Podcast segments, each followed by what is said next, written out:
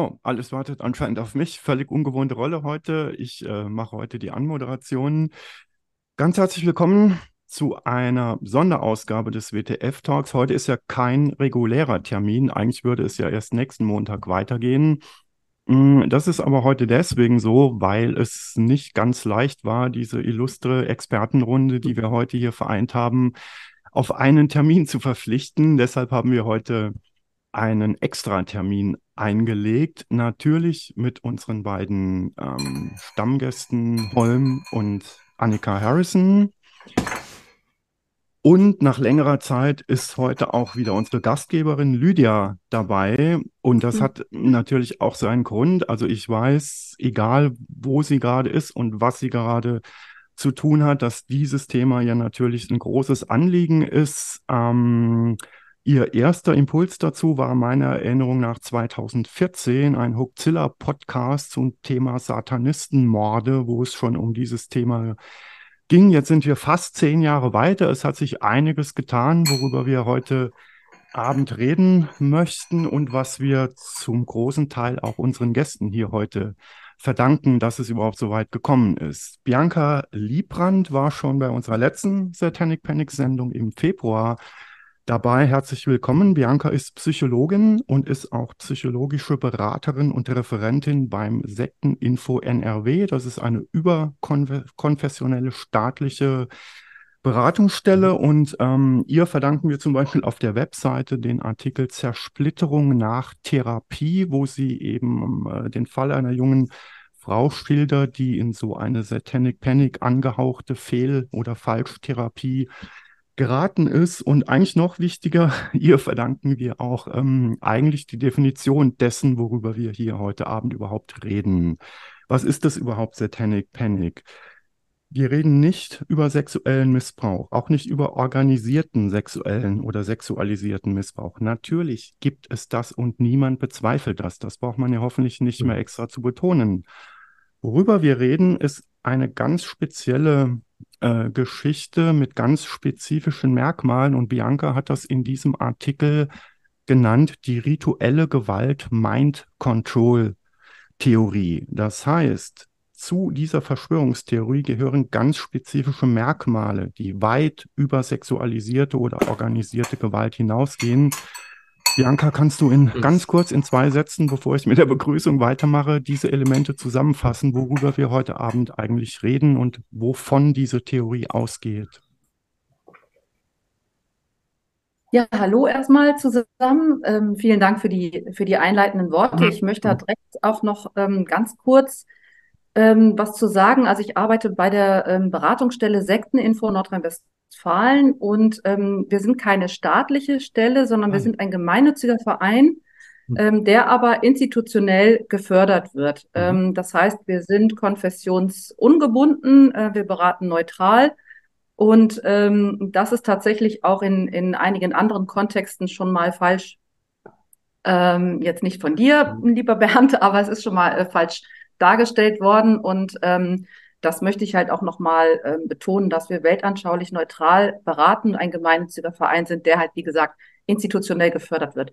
Okay. Ja, ähm, die ähm, Mind Control, äh, rituelle Gewalttheorie ähm, hat als Kernelemente ähm, vor allen Dingen, ähm, dass Patientinnen mit einer ähm, dissoziativen Identitätsstörung, die ist zweifelsohne, da sind wir uns auch alle einig, eine psychische Erkrankung ist, die es nun mal, ähm, die in der ähm, ICD-10 und 11 ähm, halt eben äh, dokumentiert und aufgelistet ist, ähm, die äh, aber sozusagen herangezogen wird ähm, und es wird behauptet, dass man diese absichtsvoll erzeugen könne. Und das ist ähm, halt genau der Knackpunkt, weil man ähm, dann nicht nur diese dissoziative Identitätsstörung angeblich ähm, absichtsvoll erzeugen kann, sondern dass man dann auch noch die einzelnen Persönlichkeitsanteile, die man dann geschaffen hat, programmieren könne. Und ähm, das ist dieser ähm, Ansatz Mind Control, dass man also tatsächlich diese Menschen später durch Codewörter, durch bestimmte Zeichen, durch Postkarten,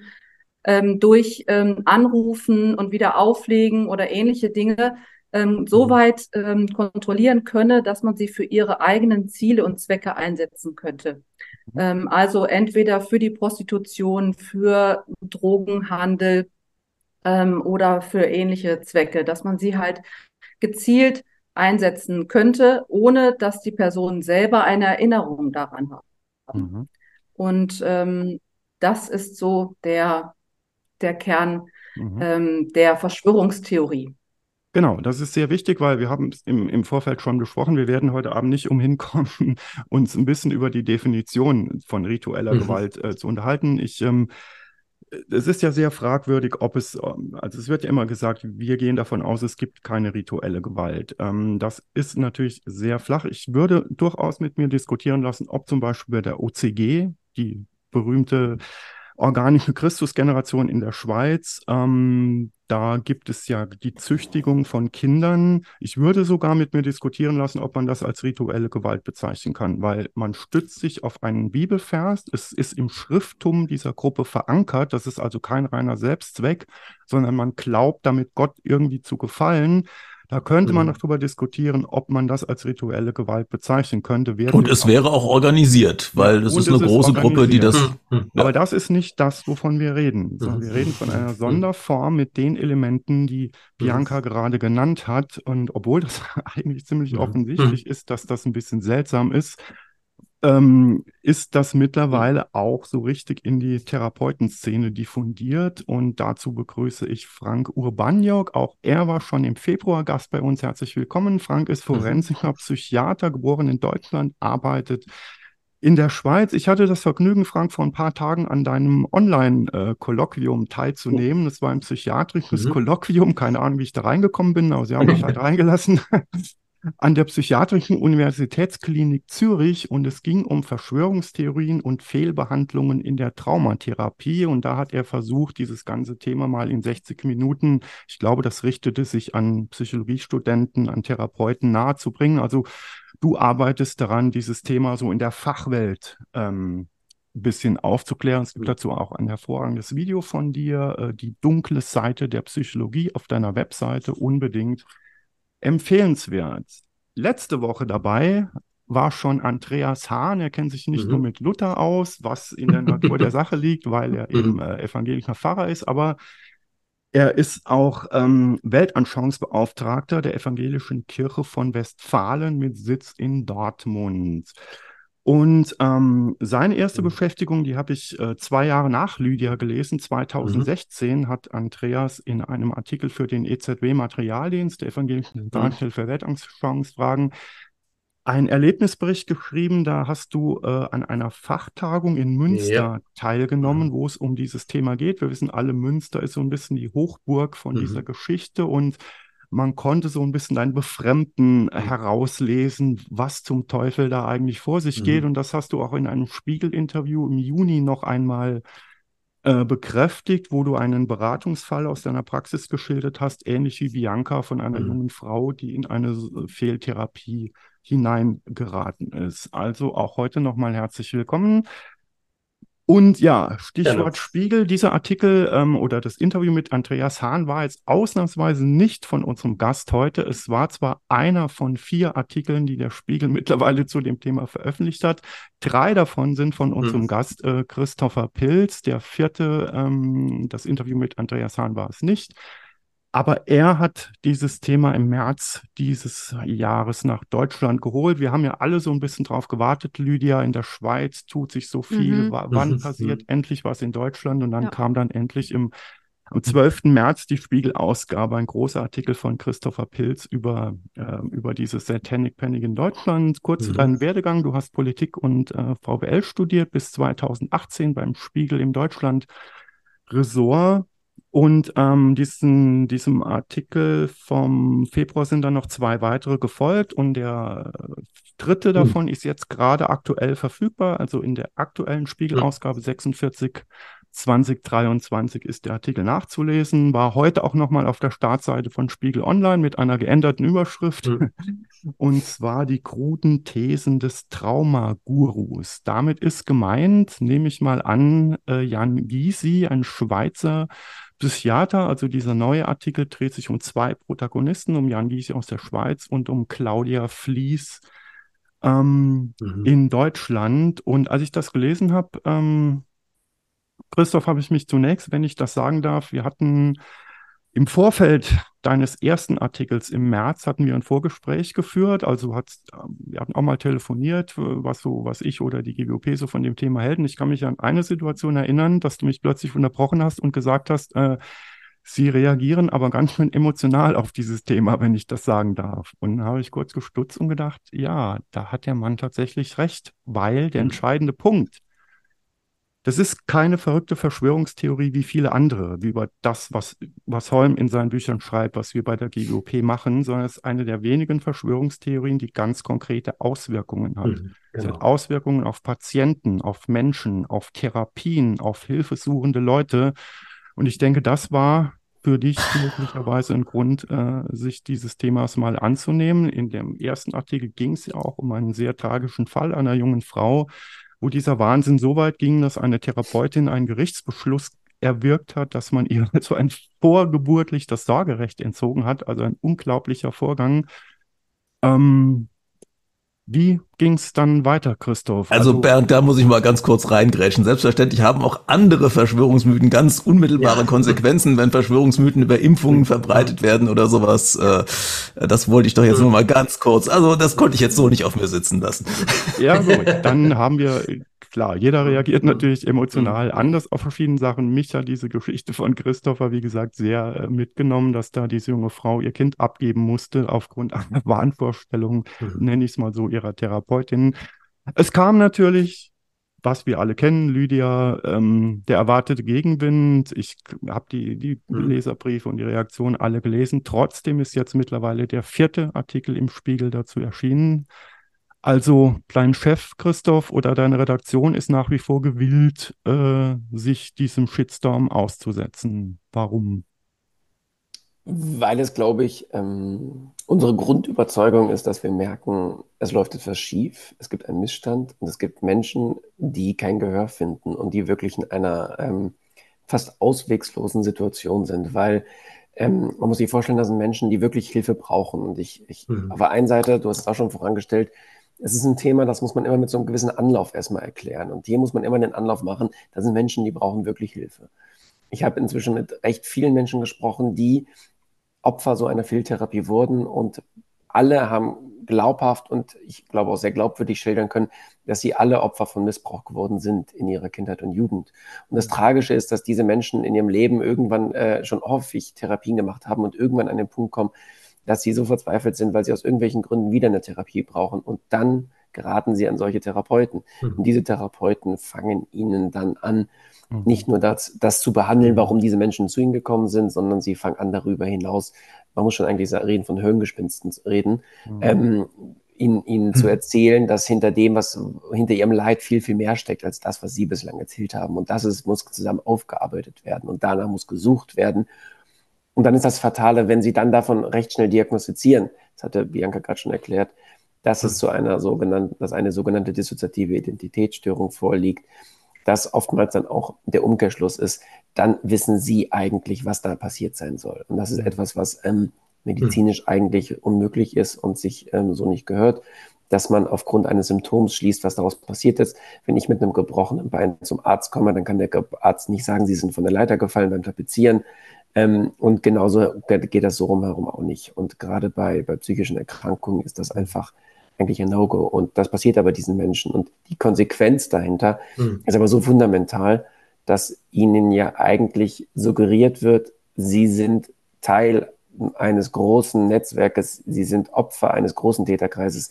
Nein, es reicht noch nicht mal, dass sie früher vielleicht wirklich von ihrem Vater oder wirklich von dem Nachbarn missbraucht wurden, mhm. sondern da müsste viel mehr dahinter stecken. Und das treibt Menschen, die wirklich schon gebrochen sind, so tief in die Angst, dass sie mhm. irgendwann nicht mehr weiter müssen mit dem Leben. Und das war, glaube ich, der Ansatz, mhm. warum wir uns entschieden haben. Es, ähm, mhm. Natürlich äh, stimme ich zu, es gibt viele Verschwörungsmythen und es gibt auch wirklich die absurdeste Thesen und viele von denen können auch gefährlich werden. Ja, ähm, bei manchen kann man aber trotzdem sagen, also es muss ja eine gewisse Hürde auch haben, dass wir beim Spiegel anfangen zu recherchieren und dass wir sagen, naja, irgendwie, wenn wäre es jetzt nur irgendeine Therapeutin gewesen, irgendwo auf dem Land, die irgendeine These verfolgt hätte, wo man sagt, da liegt nichts dran, dann wäre die Hürde natürlich, dass man sagt, okay, ist das jetzt schon so weit, dass wir berichten? Aber das ist ja hier eben nicht so.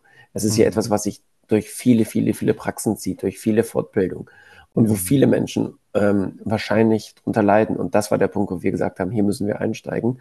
Mhm. Und hier hören wir auch noch nicht auf, weil entgegen zu den Schweizer Kolleginnen und Kollegen wie in Deutschland hier halt auf, von der Aufklärung her noch ganz am Anfang stehen.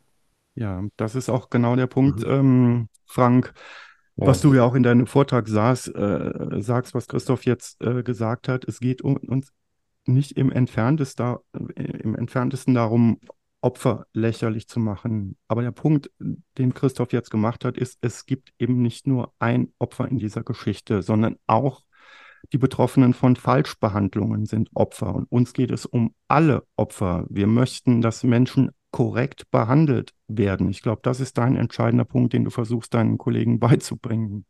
Ja, ja, absolut. Also äh, vielleicht auch nochmal bei der Aufklärung angefangen. Ich bin ja überzeugt, dass man das Thema, wenn man das äh, aufrollen will, dass es wie drei Pfeiler hat. Der eine Pfeiler ist die öffentliche Berichterstattung. Deswegen ist das, was Christopher Pilz macht, so eminent wichtig. Und das ist auch die Erfahrung, die wir in der Schweiz gemacht haben. Ohne die öffentliche Thematisierung äh, kommen Behörden, kommen Politiker nicht in die Gänge, gibt es keine Sen Sensibilität auf dem Thema. Das ist der, der Türöffner, den es braucht. Das alleine reicht aber nicht aus. Es braucht daneben das, was ich nenne, die fachliche Aufarbeitung. Und das ist eben genau die Information, die Auseinandersetzung auch mit Therapeuten, Therapeutinnen. Und da geht es immer um die Frage, wo ist die rote Linie, wo Falschbehandlungen anfangen und wo ist das noch, sind das unterschiedliche Meinungen. Aber das ist ein ganz wichtiger zweiter Pfeiler und der dritte aus meiner Sicht ist der, dass da, wo es dann zu Falschbehandlungen mit vielleicht gravierenden Folgen gekommen ist, dass man da dann auch äh, klärt, ob es rechtliche Aufarbeitung gibt, ob es haftungsrechtliche Fragen gibt. Das sind so die drei Pfeiler. Und wenn ich vielleicht noch ähm, gerade die Zeit nutzen kann, so zwei, drei Spotlights zu sagen zu dem, was gesagt mhm. worden ist die, die Psychiatrie und Psychologie ist ja grundsätzlich sowieso anfällig für das, was ich Schubladendenken nenne. Also, dass man sozusagen Theorien, die man selber hat, der Therapeut hat, dass der diese in den Patienten reinschreibt, rein interpretiert. Und wir kennen das ja, dass unser Gehirn sozusagen aus, äh, ausgestaltet ist, dass es anfällig ist für das, was wir nennen Kausalitätsillusionen. Also unser Gehirn sucht ständig nach Gründen, nach Zusammenhängen. Und manchmal findet das Gehirn das auch. Aber wenn das Gehirn das nicht findet, dann haben wir eine Anfälligkeit dafür, das zu erfinden, weil wir gern die Welt erklärt haben wollen. Und dieses Grundphänomen, was wir bei Menschen generell kennen, was bei manchen stärker ausgeprägt ist, bei anderen weniger stark, das gibt es auch in der Psychiatrie und Psychologie. Und da ist ein Feld, wo das besonders anfällig dafür ist, weil wir haben Patienten, die vielleicht vulnerabel sind, die eine Erklärung suchen, die glauben, der Therapeut wird es schon wissen. Und jetzt sind wir auch in der Situation, wo wir dieses Konstrukt haben des Unbewussten. Und das Unbewusste ist aus meiner Sicht sowieso schon immer ein Einfallstor dafür, Theorien auf Patienten überzustülpen. Also, was heißt das?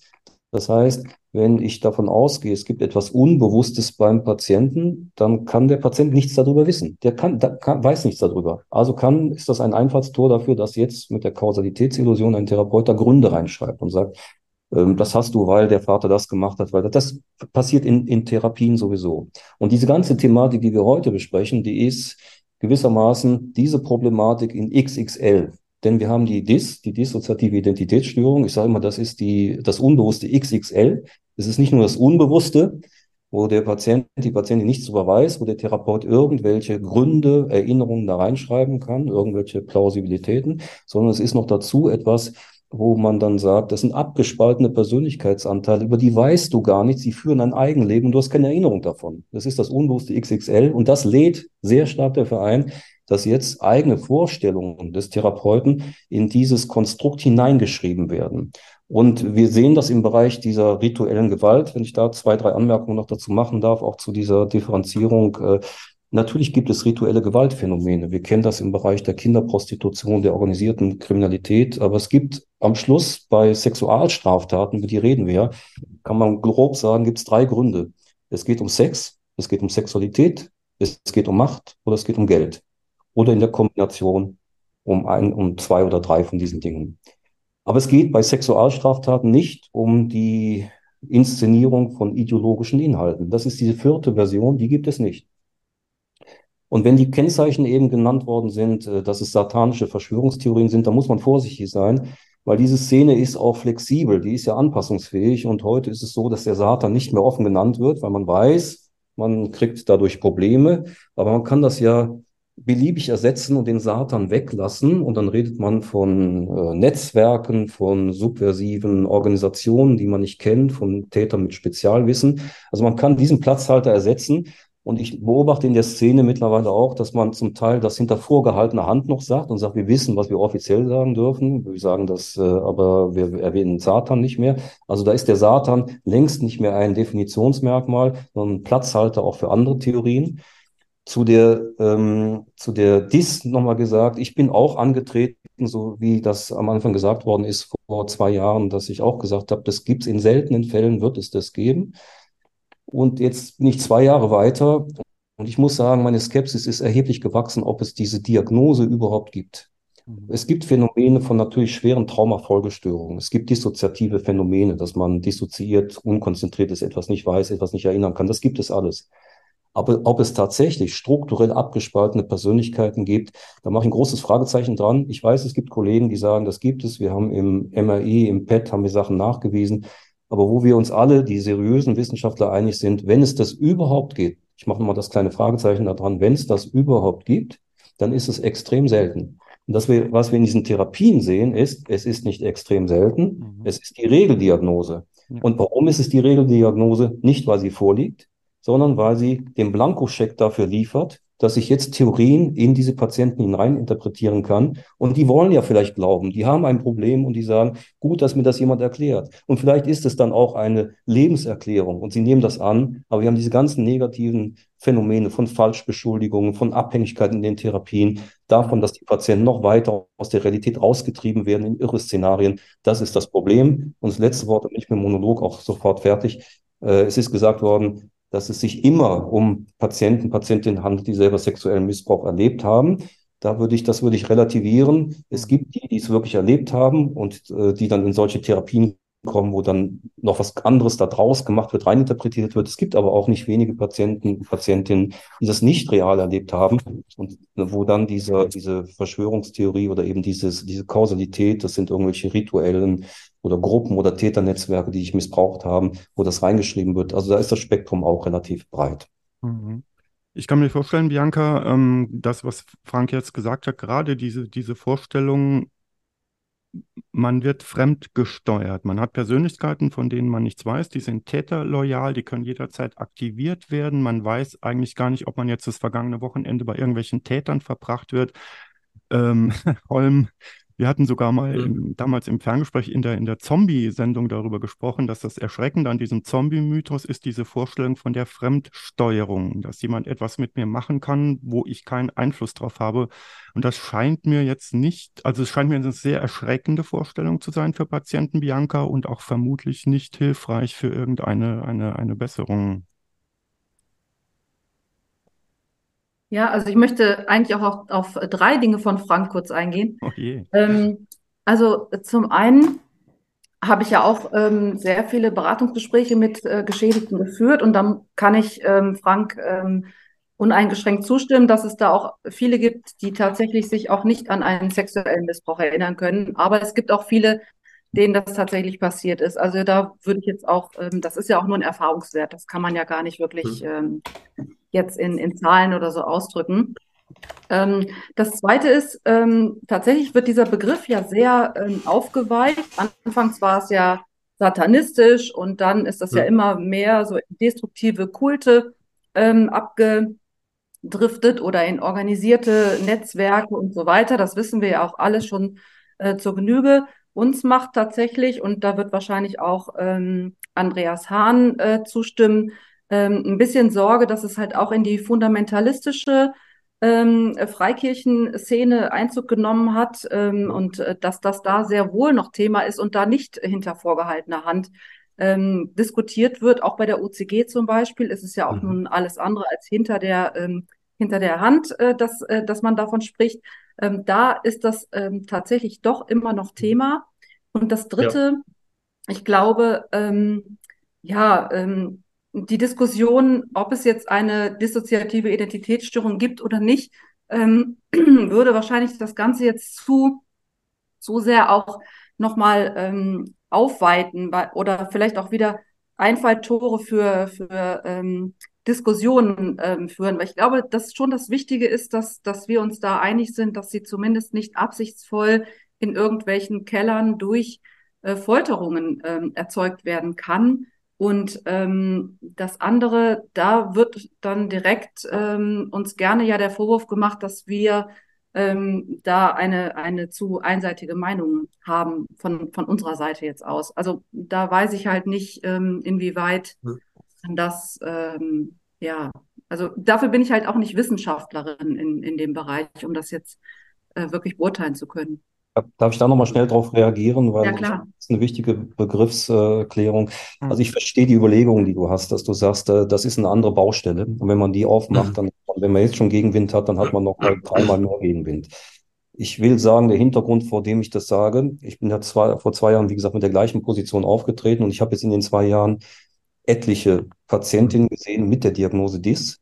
Und in keiner einzigen hat man, wenn man das richtig rausdiagnostiziert hat, hat sich das bewahrheitet. Das ist so eine persönliche Erfahrung, die ich jetzt habe. Ich halte die Tür auch noch offen. Ich sage, wenn mich jemand davon überzeugt, aber meine Skepsis ist gewachsen. Das möchte ich damit sagen.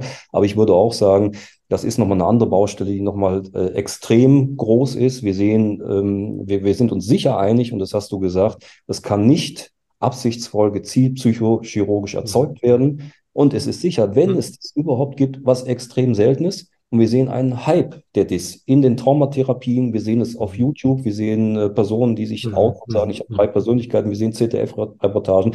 Das ist sicher alles nicht mehr gedeckt von dem, was man, was man wissenschaftlich weiß.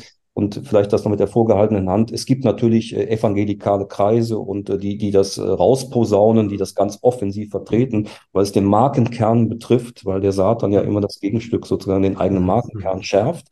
Aber das, was ich gemeint habe mit hinter vorgehaltener Hand, das betrifft mir die Traumatherapeuten und Traumatherapeutinnen in den Weiterbildungen. Und da ist mittlerweile eine gewisse Sensibilität eingetreten. Da gibt es auch sehr gute und offene Diskussionen, aber es gibt auch die, die weiter daran glauben, aber die gelernt haben, gesagt haben, bestimmte Codewörter sagen wir nicht mehr, aber wir vertreten die gleichen Inhalte. Mhm. Das ist so ein bisschen das Ding, Andreas, das hattest Ja, du ja am Anfang genau. auch gesagt. Was wir beobachten, seit wir jetzt das Thema so ein bisschen perpetuieren, ist, dass die Mhm. Seite versucht, ähm, das Ganze einfach so Mhm. umzudefinieren, dass die fragwürdigen Sachen einfach rausfallen. Man redet Mhm. nicht mehr von Satan und auch nicht mehr von, von ähm, Programmierungen, sondern man weicht die Definition immer weiter auf, so Mhm. dass das Problem eigentlich Mhm. gar nicht mehr fassbar ist. Beobachtest Mhm. du das auch? Ja, unbedingt. Also wir brauchen natürlich eine Projektionsfläche für das Böse oder in diesen Therapien ist es vielleicht hilfreich, das zu machen. Ähm, allerdings ist es tatsächlich so, dass äh, wenn man sich so die öffentlichen Verlautbarungen anguckt, dann gibt es manchmal dieselben Themen, dieselben Texte, manchmal dieselben Personen, die dasselbe erzählen. Äh, und sie lassen einfach das Satanistische weg und haben sich jetzt auf ein, ein neues Wording, wie man heute so schön sagt, geeinigt. Intern wird trotzdem natürlich immer noch vom, vom Satan gesprochen. Innerhalb von manchen äh, sehr ähm, abgedrehten, gut sagen wir ruhig so fundamentalistisch oder radikalisierten, äh, auch christlichen Gruppierungen ist natürlich der Satan dann die Projektionsfläche, die man sich gerne nimmt und die man gerne hat. Aber das kann auch in ganz anderen Bereichen so der Fall sein. Also ich will das mal so an einem Beispiel illustrieren. Ich bin jetzt ja nun kein Psychologe, aber da wird es vielleicht deutlich äh, in einem Beratungsgespräch, wo jemand einfach nur sagte, ähm, ich bin eigentlich angetreten, ich bin von meinem Vater sexuell missbraucht worden als kleines Kind. Äh, Es war in meinem Kinderzimmer, der kommt rein, so eine große dunkle Gestalt gegen das, gegen das Licht der Deckenleuchte. Und sie glauben gar nicht, wie gut das tat, als ich dann hörte, das war nicht mein Vater, Mhm. sondern das war so ein böser Satanist, der da kam aus einem großen Netzwerk. Ähm, das äh, fand ich ähm, ziemlich, ziemlich erhellend für mich. Also zu sagen, wie, wie kommt das eigentlich? Warum, warum spricht das, warum spricht das an? Also meine Frage wäre auch immer, ähm, wie kommt das eigentlich, dass Leute so etwas glauben, obwohl es nicht passiert ist? Wie gesagt, ich bin kein Psychologe, ich untersuche jetzt nicht die, die psychologischen Mechanismen, sondern schaue mir eher an, was passiert hier eben in, in weltanschaulicher Hinsicht. Und da scheint mir tatsächlich so eine, so eine leichte Verschiebung zu sein, die die ganze Sache eben auch sehr schwer macht. Denn ähm, die offizielle ähm, Definition der UBSKM, also die ja nun vom Bundestag eingesetzt ist zur Aufarbeitung des sexuellen Kindesmissbrauchs, die eine eminent wichtige Aufgabe macht, ist, ähm, wird teilweise eben auch in Werkstattgesprächen zum Beispiel im Grunde vom Who is Who derjenigen äh, bestimmt, die die rituelle Gewaltszene vertreten. Mhm. Ähm, die bringen dann eine Definition, die sich zunehmend versucht unangreifbar zu machen mhm. und viele beziehen sich dann darauf. Ja, also wir haben auf der einen Seite dann tatsächlich diejenigen, die sagen, das ist der, das ist der Teufel. Also ich kenne auch eine eine Diskussionsrunde, in der dann darauf verwiesen wurde, ja, das sagen Sie jetzt als rationaler Europäer gehen Sie mal auf Afrik nach Afrika in die Gemeinden, da ist der Teufel ganz ähm, ganz normal. Da müsste man vielleicht auch religionswissenschaftlich mal darauf hinweisen, mhm. wie äh, zum Beispiel auch die Dämonenvorstellung ähm, liturgisch handhabbar gemacht wird in, in, in diesen Gemeinden. Also es ist ja nicht so, dass das einfach nur irgendwie archaisch, archaisch läuft, äh, sondern das hat, hat ja auch eine, eine andere Form von Rationalität quasi. Ähm, aber dann gibt es eben auch die Formen, die dann eben versuchen, sich unangreifbar zu machen. Und das macht in, in meinem Bereich eben die, die Dinge eben auch so schwierig. Mhm. Und der Bereich, der jetzt so zwischendurch einmal so ein bisschen anklang, Bianca, der mir jetzt vorhin bei der Darstellung noch fehlte, aber der natürlich nicht ins Psychologische mit hineingehörte, dass eben dann gesagt wird, ja, wie kommt das eigentlich, dass trotz ähm, Jahre oder man kann ja auch selbst für Deutschland schon sagen, jahrzehntelanger kriminologischer Arbeit nicht mal irgendwie ein kriminologisches Rauschen aufgetreten ist. Das ist schon äh, irgendwie äh, erstaunlich. Ähm, und das ist so ein Punkt, der, der eigentlich, eigentlich überhaupt nicht passiert. Ja, also ähm, man, man kann auch zum Beispiel sehen, ähm, ich habe jetzt in, eine Studie in England gelesen, äh, wo man zum Beispiel festgestellt hat, bei dem Vorwurf ähm, rituellen Missbrauchs hat man festgestellt, 75 Prozent der Vorwürfe waren unzutreffend und die restlichen 25 Prozent konnte man nicht belegen. Und dieser hohe Anteil von unzutreffenden Vorwürfen. Das unterscheide eigentlich so die Deutung rituellen von nicht rituellem Missbrauch. Das war zum Beispiel eine Sache, die ich, die ich sehr spannend finde. Oder überhaupt auch die, ähm, die Erkenntnis, ähm, es gibt natürlich sowas wie organisierten Missbrauch oder wenn man das organisiert nennen will, das ist ja mehr so eine freie netzwerkartige Struktur, die sich dann in Darknet-Foren verbreitet, wie mhm. zum Beispiel in, in, Lüchte, äh, wo man sich dann in Foren mit ganz furchtbaren ähm, Internetbeiträgen, äh, Videos und so weiter austauscht. Ähm, es, es gibt natürlich diese Form, aber überall, wo diese Form, ich sage jetzt mal von organisiertem Missbrauch auftritt, findet man keine Spuren von einem äh, von einem ideologisch motivierten Missbrauch. Das wäre ja, das ist ja die offizielle Definition der UBSKM jetzt gerade. Mhm. Und da, wo eben so ein ideologisch motivierter Missbrauch genannt wird, da findet man eben nichts. Und das finde ich zumindest bemerkenswert. Und das macht in meinen Augen eben auch die Beratungsarbeit so schwer. Also wenn Leute eben zu mir kommen und ich den Eindruck habe, ich muss da erstmal sozusagen dagegen arbeiten. Ich möchte den Personen erstmal glauben. Darf ich noch mal so ein Beispiel erzählen? Oder vielleicht habe ich das im, im Spiegel-Interview auch schon mal vorgeführt ähm, dass jemand zu mir kam mit, äh, erzählte mir von Missbrauchserfahrungen, die ich für relativ wahrscheinlich halte, ohne das jetzt wirklich belegen zu können, die auch schon zahlreiche Therapien hinter sich hat und sagte, sie kommt aus einer religiösen Sondergemeinschaft, aber das waren eigentlich in Wirklichkeit Satanisten. Und ich habe diese Dame ähm, mehrere Jahre begleitet und so nach drei Jahren, vier Jahren sagte sie dann mal in einem Gespräch, Sie glauben mir wenigstens. Das hm. fand ich eigentlich eine sehr schöne ähm, Rückmeldung, weil ich natürlich nicht das glaubte, was sie mir an satanistischen Dingen da erzählte, ja. aber sie trotzdem den Eindruck hat, sie kann mir diese Dinge erzählen.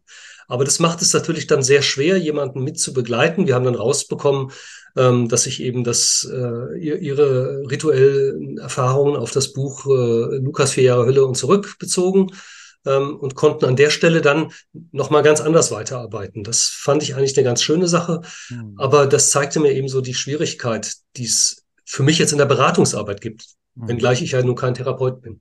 An der Stelle zwei Fragen. Eine an Christoph, also du kannst dein Mikrofon schon mal einschalten, aber die Dame zuerst, äh, weil Lydia ist ja äh, Psychologin und das, Andreas, was du am Anfang mhm. gesagt hast, das äh, sagt ja Lydia auch immer, in ihren Vorträgen, insbesondere am Beispiel der berühmten Niki Höllenleben. Mhm. Äh, wir zweifeln nicht daran, dass da ein sexueller Missbrauch mhm. vorlag, aber anscheinend ist die Vorstellung, nein, das war nicht mein Vater, sondern das mhm. war eine dunkle, anonyme Gestalt leichter zu ertragen, als mit familiärem Missbrauch umzugehen. Beziehungsweise wird die, ähm, wenn ich das richtig in Erinnerung habe, familiäre Missbrauchsgeschichte eingebettet in den Kontext, dass ja diese Familie eben diesem ominösen Kult, inzwischen mhm. wird es mhm. ja Kult genannt, äh, früher es, wurde es ja mhm. explizit mhm. auf Satanismus ja. Äh, zurückgeführt, dass diese Familie in dieser Gruppenstruktur agierte und das ist ja dann mhm. entlastend zu sagen, das ist nicht sozusagen einfach, weil meine Bezugsperson so handelt, sondern meine Bezugsperson wiederum ist unterworfen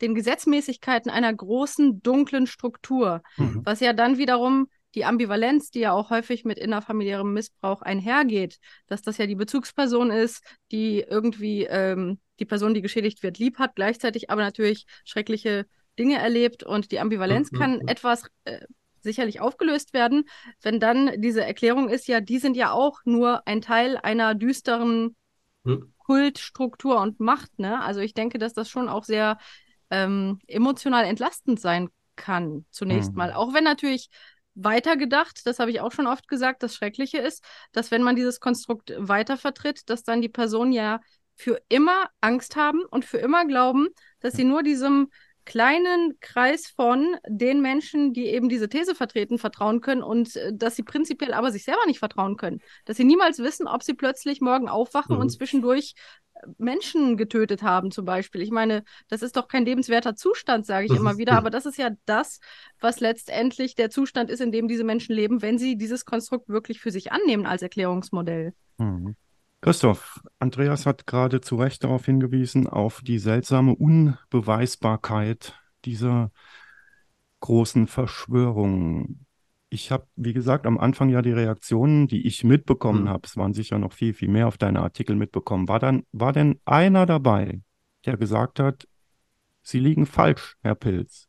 Ich nehme Sie nächste Woche mit ich zeige Ihnen den Ort, wo ich missbraucht worden bin. Ich zeige Ihnen die, die Gerichtsakten. Mhm. Ich liefere Ihnen einen Fall, der von A bis Z komplett rund ist, mit Urteilen, mit allem. Gab es so etwas als Reaktion? Also was es natürlich sehr viele gab, waren Leute, die uns gesagt haben, dass wir falsch liegen. Ja. Und dann hört es schon wieder auf. Auf. Ähm, mhm.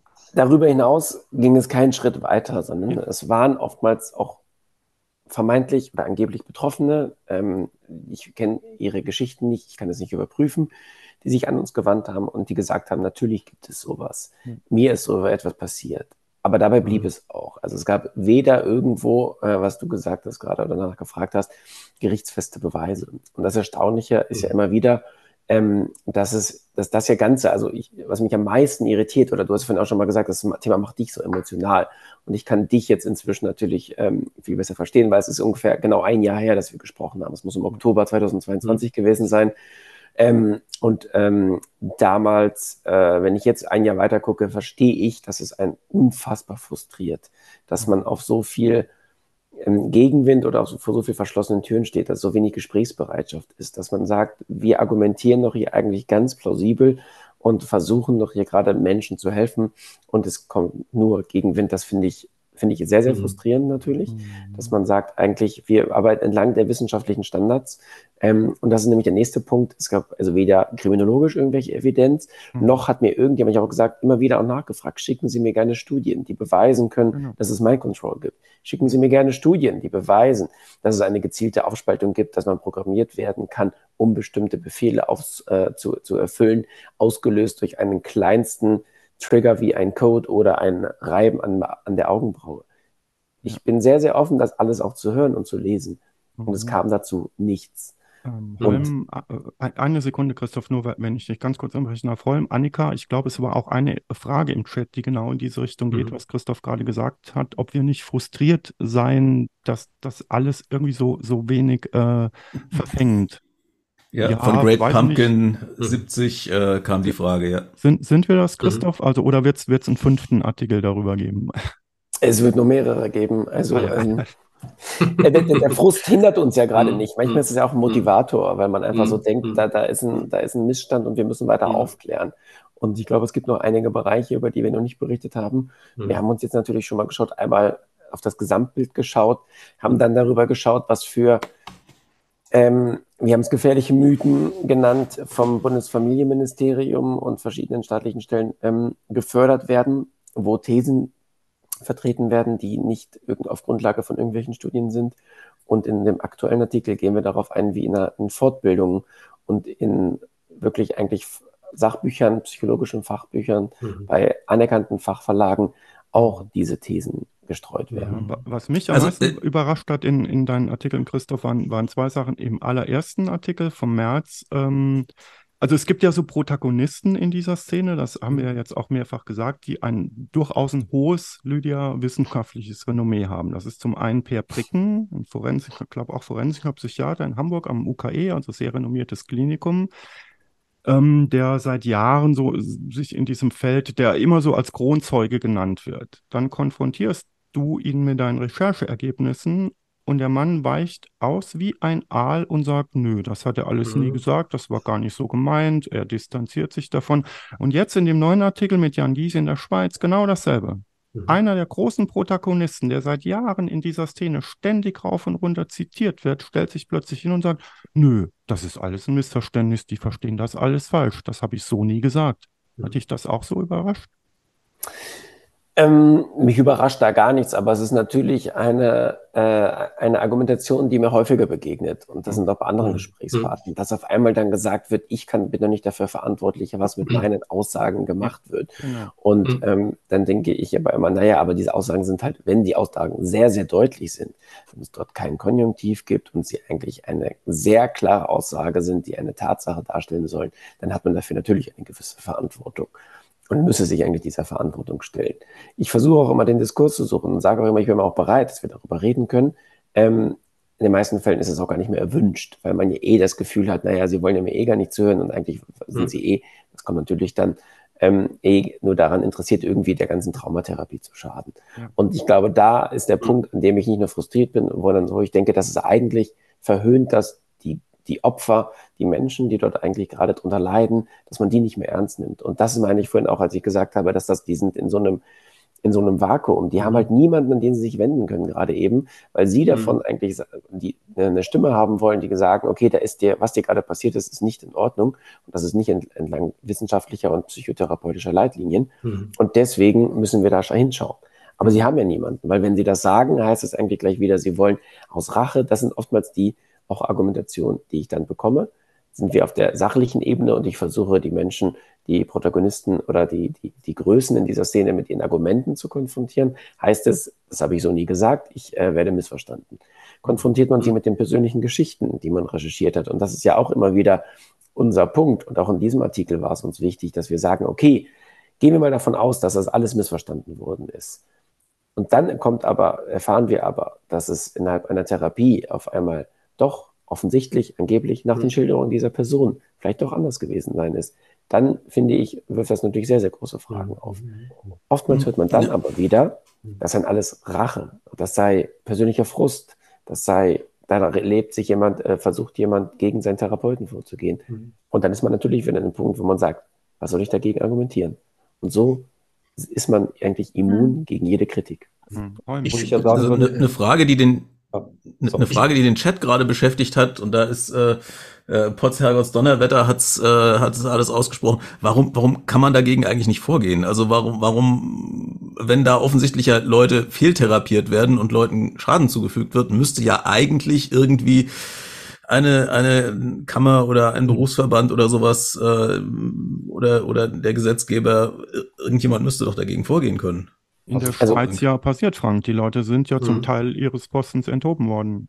Also, es ist so, ich glaube, der Gesetzgeber, der ist wirklich die letzte Instanz, die, die bei so operativen Sachen dann tätig wird oder dann richtig ist. Man kann, kann vielleicht die Erfahrung der Schweiz auch nehmen, die, die Aufsichtsbehörden, äh, das sind die letzten, die in die Diskussion einsteigen. Das sind nicht die mhm. ersten, sondern die letzten. Mhm. Wenn die Hürden schon ein bisschen gefallen sind und das in der richtigen Richtung ist. Also ich glaube, ja. man darf nicht darauf vertrauen, dass es da eine übergeordnete Instanz gibt, die das alles kontrolliert und dann einschreitet, wenn irgendwas falsch ist. Das wäre eine Fehlvorstellung. Mhm. Ich möchte gerne aber nochmal auch zu Christopher äh, etwas sagen das ist natürlich extrem wertvoll. Auch gerade der letzte Artikel ist extrem wertvoll, weil der sehr aus meiner Sicht ähm, sachlich und differenziert mhm. das darstellt und die Widersprüche darstellt. Und wenn man das liest, dann ist die Message natürlich schon klar.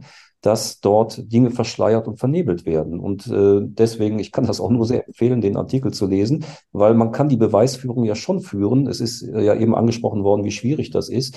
Aber das ist ein gutes Beispiel dafür, dass man eben konfrontiert und sagt, Sie sagen das und das, aber da steht das und das. Sie sagen das und das, da steht das und das. Mhm. Und äh, da wird es ja dann deutlich, mhm. dass natürlich die Protagonisten versuchen, das zu verschleiern und zu vernebeln. Das ist ein Teil mhm. des Problems. Mhm. Wenn ich darf, würde ich gerne vielleicht zu zwei, drei Punkten noch schnell Stellung nehmen, die, die äh, genannt worden ist. Da ist die Frage gewesen, mit dem Glauben. Also muss man Patientin, Patientin, muss man denen bedingungslos mhm. glauben, damit nein. Therapie gut mhm. funktioniert. Und da würde ich sagen, nein, nein. Also wir müssen ein Vertrauensverhältnis haben und mhm. ich These in den Raum stellen, äh, dass Realitätsorientierung am Schluss immer besser ist als unkritischer Glaube. Und das ist ja genauso ein handwerkliches Problem in diesen Therapien, dass die dann auch sagen, wir sind dann gute Therapeuten, wenn wir bedingungslos und jenseits einer Realitäten uns verbünden mit den Patientinnen und mhm. glauben. Und dann würde ich sagen, entsteht ein, ein ungesundes Bündnis, weil sich das von der Realität abkoppelt. Und das ist ja auch mhm. subtil die Message, die heißt nämlich, wir beide, ich bin der Einzige, der ich verstehe, der Rest der Welt nicht. Das heißt, ich hole diese mhm. Patientin natürlich aus der Realität raus. Deswegen würde ich sagen, äh, Realität tut jeder Therapie gut und Faktenorientierung sowieso. Es ist die Frage gestellt worden, wie kann das denn sein, wenn es da nirgendwo Befunde und Belege gibt und trotzdem hat das keinen Einfluss auf die, auf diejenigen, die diese Thesen vertreten. Und da sind wir ja bei einem klassischen Zirkelschluss oder man kann sagen bei einem klassischen verschwörungstheoretischen Trick, weil die sagen, dass man keine Beweise findet, keine Belege, ist ein Zeichen für die Macht der Täter zu genau. Und dann sind wir in einem geschlossenen System. Da sind wir jenseits von jeder Professionalität und jenseits von jeder Wissenschaftlichkeit, weil wir uns immer sagen müssen, Faktenorientierung ist zentral für alles, was wir machen. Und wenn wir uns da abschließen und sagen, mhm. Fakten interessieren uns gar nicht mehr, weil die bestätigen uns nur die Theorien, dann sind wir davon weit weg. Letzte Bemerkung, wenn ich mir die erlauben darf.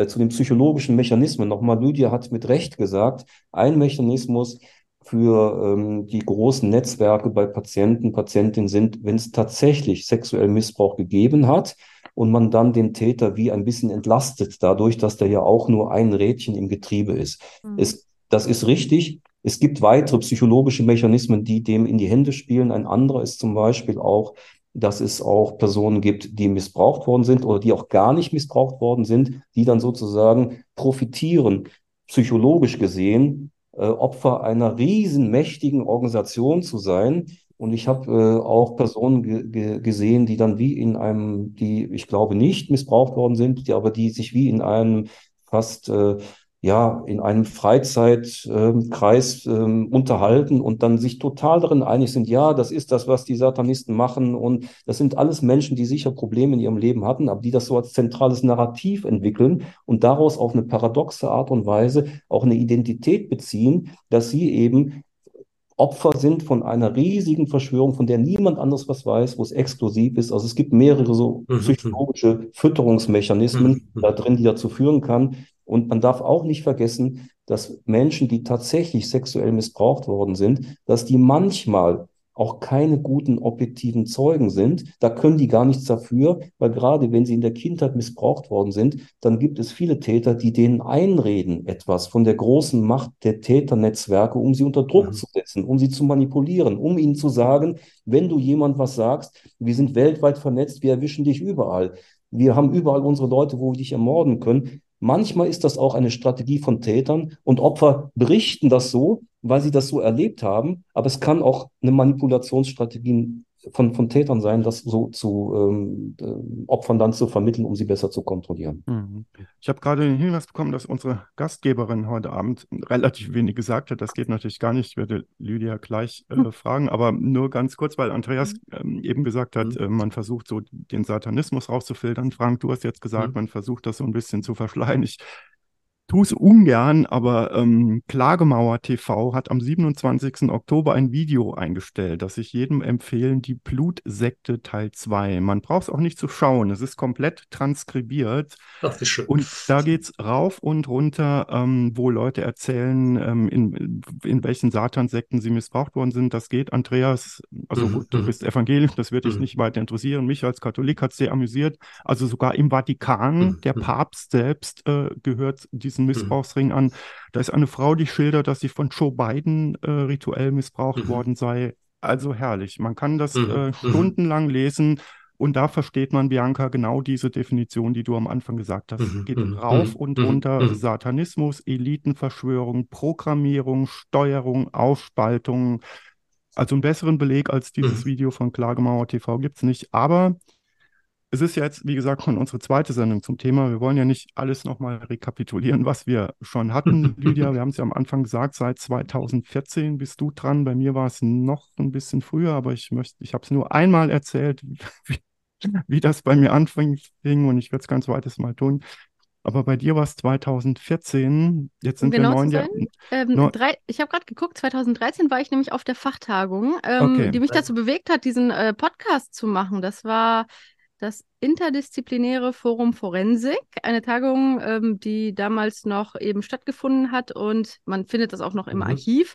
Und da hat Frau äh, Ursula Kaberta, Ja, das Mhm. das ist die ja, ehemalige Leiterin der Hamburg. Hamburger Arbeitsgruppe Scientology Scientology, gerade, ja. Mhm. hat dort ähm, einen Vortrag gehalten, in dem sie das Buch, eben Handbuch Rituelle Gewalt ähm, von Fliss und Ignay äh, prominent ähm, promoted hat, möchte ich sagen. Also sie Mhm. hat Mhm. da das komplette Narrativ in kurz dargelegt.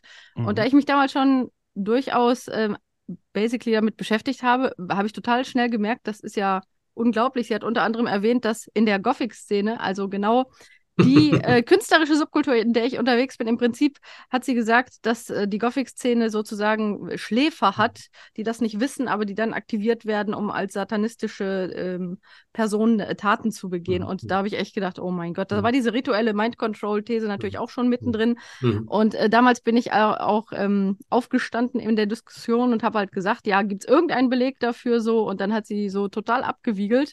Und da habe ich gedacht, wow, unglaublich, dass das auf einer ernsthaften Tagung zum Thema Forensik allen Ernstes präsentiert und dieses Buch beworben wird. Und deswegen Mhm. war ich dann Mhm. veranlasst, das irgendwie mal ähm, irgendwo näher anzuschauen. Und da kam dann der Hoaxilla Podcast eben zustande. Mhm. Mhm. Mhm. Es ist ja so ein bisschen wie, wie mit Homöopathie. Also da war ja auch so ein bisschen die Diskussion in der GWP, dass, dass der Kampf dagegen, wenn ich das so nennen darf, für Mhm. völlig aussichtslos Mhm. gehalten wurde. Dann hat man das INH gegründet, hat gesehen, was ein paar Leute erreichen können.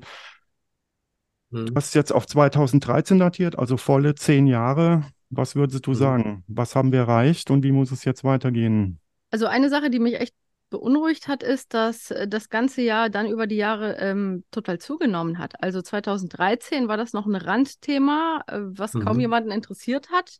Und dann äh, war meine Beobachtung, dass das Ganze sich ja dann auch als These doch deutlich verbreitet hat, dass zum Beispiel auch irgendwelche Tagungen, die zu dem Thema abgehalten wurden, wo dieses Narrativ vertreten wird, auch äh, offenbar immer mehr Zulauf bekamen. Mhm. Und ähm, das ist natürlich äh, verheerend und besonders dann äh, die Rolle der unabhängigen Kommission zur Aufarbeitung sexuellen Kindesmissbrauchs in der Geschichte. Das war natürlich ähm, Mhm. etwas, was mich schockiert hat, Mhm. dass Mhm. dort jetzt dieses Narrativ allen Ernstes auf diese Ebene gehoben wird, wo es ja eben dann dieses Forschungsprojekt gab, das dann ja auch ähm, Per Brieken auch hier äh, verantwortet hat. Man kann ja einfach seinen Namen eingeben und äh, UBSKM und dann kommt man auch schon Mhm. direkt auf Projekt zu rituelle zu ritueller sexueller Gewalt gegen Kinder und da kann man das ja alles nachlesen. Ist ja alles äh, Mhm. nicht schwer zu finden, basically. Und das hat aber das Level der ganzen Verbreitung und auch Anerkennung des Narrativs ja auf eine ganz andere Ebene gehievt. Und als wir dann, äh, Bernd, bei der Skepcon damals diesen Vortrag gemacht haben, wo wir das problematisiert haben, leider war der Vortrag wirklich kurz und viel zu kurz, um der Komplexität des Themas ansatzweise gerecht zu werden, weswegen ich dann später ja äh, für das Deutsch-Amerikanische Institut Heidelberg einen längeren Vortrag mit dem Titel Satanic Panic gemacht habe, wo das sehr viel ausführlicher dargelegt werden konnte. Aber auch auf unseren damaligen Skepcon-Vortrag hin gab es ja dann Reaktionen und die Reaktionen sind ja immer, man wäre, ähm, äh, man würde Täterinnen und Täter schützen oder man wäre selber Täterin oder Täter. Und bis heute gibt es ja die irrsten Verschwörungsnarrative. Also manchmal schicken mir Leute Screenshots von irgendwelchen Sachen, die Menschen auf Twitter über mich zusammenfantasieren, wo ich echt denke, wow, die brauchen Hilfe. Und zwar wirklich, also wahnhafte Konstrukte, unfassbar. Mhm. Und ähm, ich denke aber, wir müssen jetzt halt auch ähm, ja dranbleiben, damit da, das Ausmaß, das es erreicht hat. Also 2013 war es wirklich klein im Verhältnis zu dem, wo es jetzt steht, das Konstrukt, dass wir das mit viel Aufklärung und auch gründlicher Arbeit und wissenschaftlicher Arbeit und auch äh, der Prüfung von Ermittlungsergebnissen, damit wir Mhm. dieses Konstrukt dann auch eben äh, wieder äh, zurückdrängen können, damit Menschen nicht geschädigt werden. Das ist ja unser aller Ansinn, dass Menschen dadurch nicht geschädigt werden, in diesem albtraumhaften Konstrukt gefangen zu sein. Mhm. Also da würde ich auch gerne mal ein, eingreifen noch so. Also ich bin ja so 2016 auf der zweitägigen damals dann schon Tagung von Brigitte Hahn, Mhm. mit der ich nicht irgendwie verwandt, verschwägert oder sonst was bin, sage ich immer dazu, ähm, obwohl ich auch gebürtiger Münsteraner bin. Ähm, und ich war sehr erstaunt, äh, Bernd, das klingt so ein bisschen so auch in deine Richtung von, von dem, was du äh, wiedergeben hast, also wie detailliert dort ein internes Wissen über satanistische Gruppen, Riten und so weiter verbreitet wurde, wo ich sagen würde, das, das hätte ich auch gerne mal, ja, das kennt man doch gar nicht. Mhm. Ähm, aber das wird einfach eins zu eins übernommen. Ich kann mich noch sehr gut an den Eingangsvortrag eben von Frau Brigitte Hahn erinnern, in der sie sowieso maßlos überzogen hatte. Aber ich dachte, jetzt bringt sie sozusagen die Narrationen, die, äh, also naiv wie ich war, dachte ich, dass sie bringt jetzt sozusagen die Narrationen, die durch so Betroffene erzählt wird. Und dann wird sie das nochmal versuchen einzuordnen, aber nichts da, sondern das blieb ähm, unkommentiert stehen. Äh, Es kamen dann Niki und die Bärenbande zu Wort. Es waren eben Betroffene dabei. Das heißt, man konnte das gar nicht in irgendeiner Form ja, äh, so- sozusagen nochmal äh, Objekt oder einigermaßen rational verhandeln, weil man hat ja nun auch ähm, irgendwie geschädigte Leute da, mit denen man auch sicherlich zumindest vorsichtig umgehen muss. Ähm, also das war tatsächlich so ein, so ein Ansatzpunkt, wo ich dachte, holla, das, das geht eigentlich gar nicht. Und dann, ähm, also das war so für meines Erachtens schon so einer der der Punkte, wo ich gedacht habe, als ich dann auch die, die Genese auch dieser Tagung mir anguckte, da ist eine Menge eigentlich äh, gewachsen in dieser Szene. Ähm, ich höre immer wieder auch von äh, Psychotherapeutinnen und Therapeuten, die damit konfrontiert werden und wo mich dann Leute mal fragen und sagen, was, was, ist denn das eigentlich? Kannst, kannst du uns da mal helfen? Also habe ich letztens noch mal erlebt. Das fand ich dann immer nett, weil man dann auch ein bisschen äh, reingrätschen kann. Ähm, ich habe allerdings auch den Eindruck, dass gerade durch diese zunehmende Berichterstattung, gerade Christopher über die ähm, Spiegelartikel, doch ja auch ein bisschen Druck aufgebaut wird. Also es geht nicht mehr so ganz unkommentiert, es geht nicht mehr ganz so frei, wie das bis, bis, bis zu diesem Zeitpunkt der Fall ist. Ich bin auch frustriert. Es stand ja als Frage im, im Chat, dass man sagt, man macht das jetzt so viele Jahre eigentlich auch schon und was hat sich da eigentlich bewegt? Aber ich bin dann immer dankbar um einzelne Leute, die sich dann auch mal melden oder nachfragen und wo man einfach merkt, ähm, da kommt jetzt was durch diese öffentliche Berichterstattung, durch die öffentliche Diskussion und auch durch die sehr vorsichtige ähm, Positionierung äh, der entsprechenden Fachverbände auch in Deutschland kommt immer wieder mal Bewegung in, in diese ganze Geschichte. Ich merke aber selber auch, wie vorsichtig man tatsächlich sein muss. Also ich werde ja dann immer als äh, irgendwie Verbandelter mit äh, satanistischen Hohepriestern oder wahrscheinlich mit einem besonderen Hohepriester in Verbindung gebracht. Ähm, natürlich äh, muss man immer sagen, in der Weltanschauungsarbeit versuchen wir nicht nur über bestimmte Gruppierungen und Personen zu reden, sondern auch mit ihnen und mit ihnen in Kontakt zu kommen. Das ist einfach, finde ich, eine, eine seriöse Forschungsarbeit. Äh, manche kennen, kennen sich auch, wir kennen auch manche und wenn wir uns da mal ähm, auf Facebook oder dergleichen begegnen und dann wird da ein leckeres Essen zubereitet, dann liked man das natürlich. Daraus würde ich jetzt auch nicht machen, ich äh, vertrete jetzt plötzlich äh, satanistische Riten, die ich jetzt von dieser Person eigentlich nicht unbedingt äh, glauben würde, dass er das irgendwie heimlich macht und dass sie das noch nicht weiß. Also ich glaube, wir wissen, wer gemeint ist. Ähm, aber das ist dann wirklich auch so, dass wir gesagt haben, wir müssen gucken, dass wir uns da auch unangreifbar machen. Es ist dann ganz nett. Es, es gibt dann so ein paar Screenshots, äh, die in der Szene rumgereicht werden, äh, mit denen man versucht, uns zu desavouieren. Ähm, es gibt immer nur die Screenshots, also die zum Beispiel äh, immer dann auch die Frage stellen, ja, was macht ihr da eigentlich? Wieso verbündelt man sich da mit mit einem Satanisten, ne? Und dann geht's an unsere Kirchenleitung. Gucken Sie mal, was für einen Pfarrer Sie da haben äh, der das auch macht.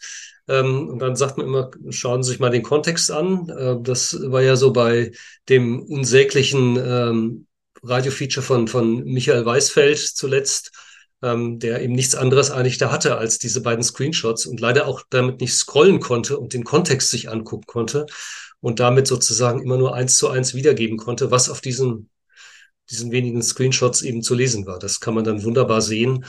Aber das sind natürlich echt auch, auch Probleme, ähm, die, die man hat. Umgekehrt habe ich auch den Eindruck, man muss dieses, diese äh, Shitstorms dann auch eine Weile aushalten. Die kommen und gehen auch wieder. Ähm, wenn man äh, ein gutes Backup hat und sich vorher auch ein bisschen rückversichert hat, dann ist das, ist das ertragbar. Also auch im Zusammenhang der, der Spiegelartikel im Frühjahr war das eigentlich ganz gut. Mhm. Wir haben ja letztens auch ein bisschen zur Frage. Ui. Zur Frustration würde ich auch gerne noch was sagen, weil das ist schon so lange her. wir, wir hatten noch eine Frage aus dem Chat, die fand ich eigentlich ganz interessant in dem Kontext, gerade weil du das Thema äh, Medien und die Wirkung der Medien angesprochen hast. Wie seht ihr denn die Wirkung davon? Frage von, von Louis B1. Äh, wie seht ihr denn die Wirkung von so Formaten wie jetzt äh, Jan Böhmermann da drin? Ich, also ich habe ja am Anfang gesagt, ich glaube generell mediale Öffentlichkeit ist wichtig und äh, da gibt es verschiedene We Wege. Ich fand äh, das von daher auch gut. Er hat ja auch ähm, Probleme jetzt damit bekommen, aber ich glaube, es muss eine gewisse Breite und es muss eine gewisse Kontinuität haben. Also die einzelne Berichterstattung, die bringt wenig. Es muss äh, eine beständige Berichterstattung über die Problematik geben und um vielleicht ein bisschen gegen die Frustration auch nochmal anzureden. Äh, ich denke, wir sind insgesamt in einem Gesamtkontext äh, tätig, in dem ja generell Verschwörungstheorien, Fake News, alternative Fakten en vogue sind. Und das hat auch mit sozialen Medien mhm. zu tun, das hat mit den Verteilmechanismen zu tun. Also sind wir, glaube ich, in der Gesamtgemengelage, die diese Arbeit schwierig mhm. macht oder schwieriger. Mhm. Aber es ist nicht unmöglich. Es ist schwierig, es ist nicht unmöglich. Und ich finde auch so Veranstaltungen, wie wir es heute machen, dass sich die Menschen, die sich dafür einsetzen, für Differenzierung gegen Falschbehandlung, gegen die Verschwörungstheorien. Es hat auf jeden Fall einen Effekt. Es hat zumindest einen Effekt auf diejenigen, die vielleicht einen Ausstieg suchen oder auch die Therapeuten, die das reflektieren. Und da möchte ich auch nochmal sehr dafür werben, wir, wir müssen sehen, dass wir diese Diskussion sehr stark in die Therapieszene auch hineintragen und wir müssen viele, die vielleicht auch Berührung damit mhm. hatten, die vielleicht auch in der Vergangenheit ähm, an Mind Control geglaubt haben, die müssen wir zurückholen. Das ist möglich. Das ist dann möglich, wenn man auch äh, da nicht eine Hexenjagd macht und sagt, jeder, der je irgendwie was äh, mal Mind Control gesagt hat, der ist jetzt in der Gefahr, dass er dann mhm. für immer äh, verbrannt ist, sondern es gibt viele, die für diese rationalen Argumente zu, äh, zugänglich sind. Und ich fühle mich ja generell immer viel, viel wohler, wenn ich glaube oder wenn ich sehr stark das Gefühl habe, wir haben gute Argumente, wir haben gute Argumente. Und wir müssen die guten Argumente, müssen wir auch in die, in die Szene, in die Traumatherapie-Szene äh, bringen, die Hardcore Verschwörungstheoretiker, die Hardcore Menschen, mhm. die ein Geschäftsmodell daraus entwickelt haben und daran gut verdienen, die werden wir nicht zurückholen. Aber ich glaube, wir müssen diese anderen, die ja viele engagierte Therapeuten sind, die es für ihre Patienten, Patientinnen gut machen wollen, da gibt es viele, die man in gewisser Weise zurückholen äh, mhm. kann. Und da sind diese ganzen Inhalte, die wir heute dort diskutieren, die sind wichtig, dass wir die A in die Öffentlichkeit bringen, aber dass wir die auch in den Fachdiskurs bringen. Und da vielleicht, wenn ich da mal kurz einhaken kann, weil vorhin auch die Frage kam, wie funktioniert hier eigentlich Aufarbeitung oder wie, was sollte, mhm. was gibt es eigentlich für Möglichkeiten? Fände ich da auch ganz wichtig, dass es aber nicht an dem Punkt verharrt, dass sie eingestehen, oh, da war ein Fehler ja. und äh, schwamm drüber, jetzt geht's weiter. Und das merke ich halt gerade eben, dass das so ein Reflex ist, dass es auf einmal heißt, ja, okay, wir überarbeiten diese Auflage. Okay, hier waren Fortbildungen, die waren nicht wissenschaftlich, ähm, wir haben sie abgesagt. Ich sehe da eher die Verantwortung, dass man dann sagen muss, okay, hier waren Veranstaltungen, die waren nicht wissenschaftlich, das müssen wir aufarbeiten. Und wir müssen diejenigen, die dabei waren, eigentlich anschreiben und nochmal aufklären darüber. Weil das einfach doch vielleicht zu viele mhm. Menschen, die vielleicht gar nicht mitbekommen, dass inzwischen eine Aufklärung stattfindet, dass die nochmal, und das ist genau wirklich auch die Aufgabe vom mhm. Bistum Münster, warum ich da bislang auch die Reaktion eher schwach finde, dass beim Bistum Münster wurde ja im Nachgang an unsere Berichterstattung im, im März mhm ähm, die Beratungsstelle für äh, rituelle Gewalt geschlossen. Ähm, mhm. Aber an dem Punkt ist man einfach verharrt. Man hat einfach gesagt, wir haben gesehen, es gibt keinerlei Evidenz ähm, und wir haben uns entschieden, die Beratungsstelle zu schließen.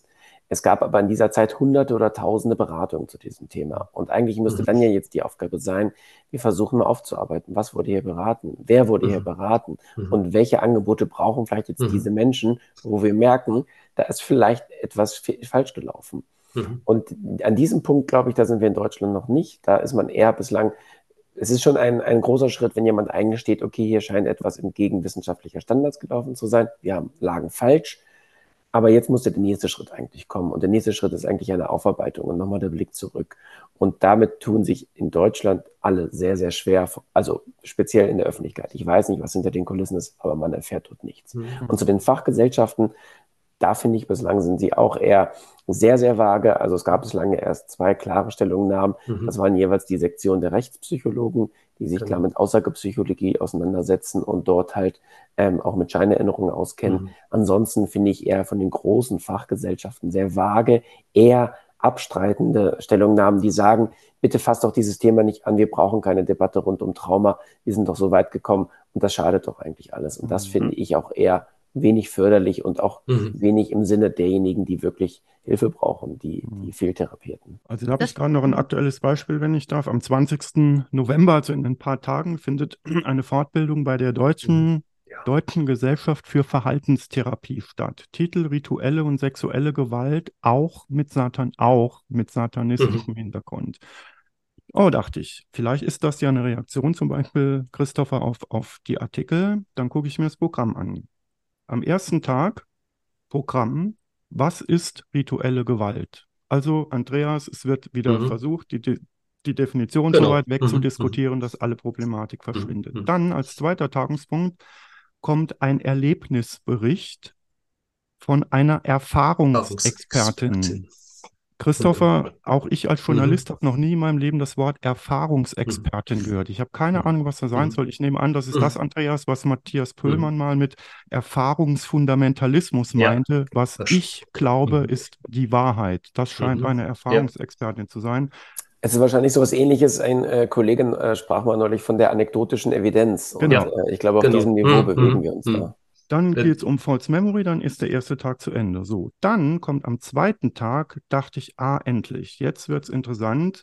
Was hat in der Therapie bei ritueller Gewalt geholfen? Dachte ich, wow, endlich geht es mal, was Frank gesagt hat, in den mhm. therapeutischen mhm. Bereich.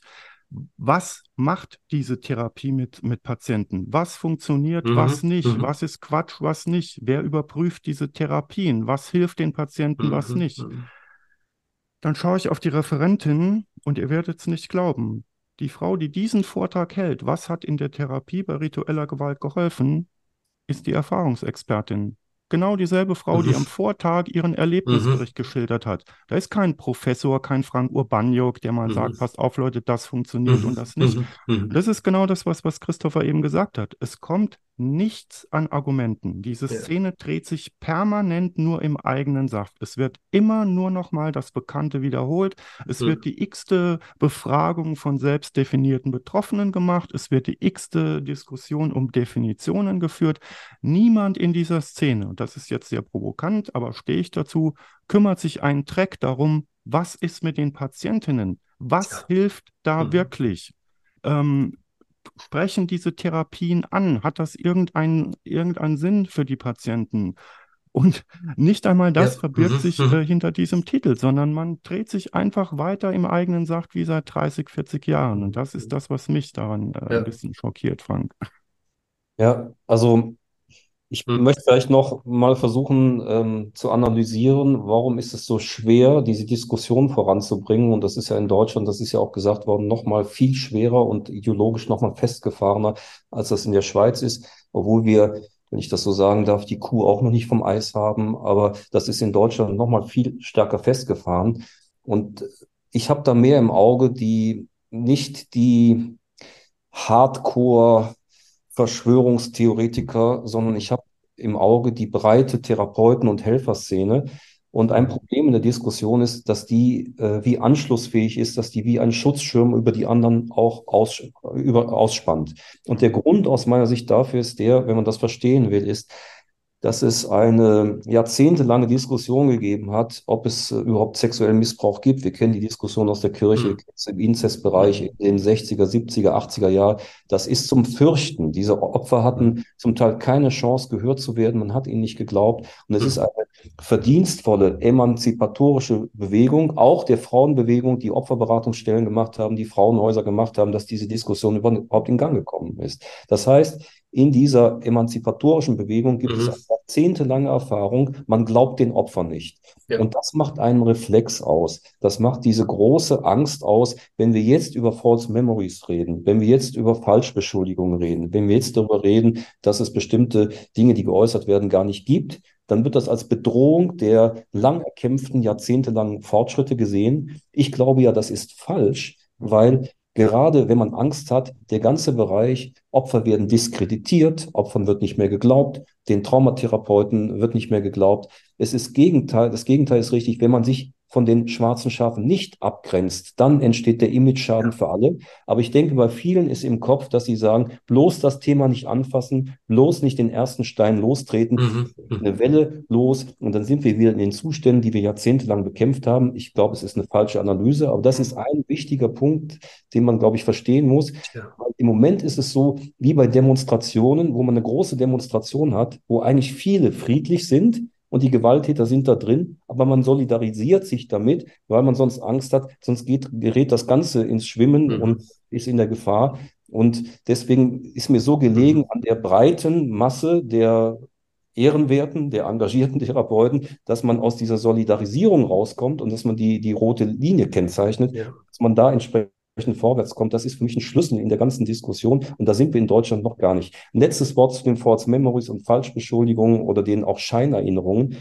Ich weiß, die Rechtspsychologen, die bringen das und sagen, wir haben die Studien, wo wir nachweisen können, dass falsche Erinnerungen experimentell induziert werden können. Das stimmt.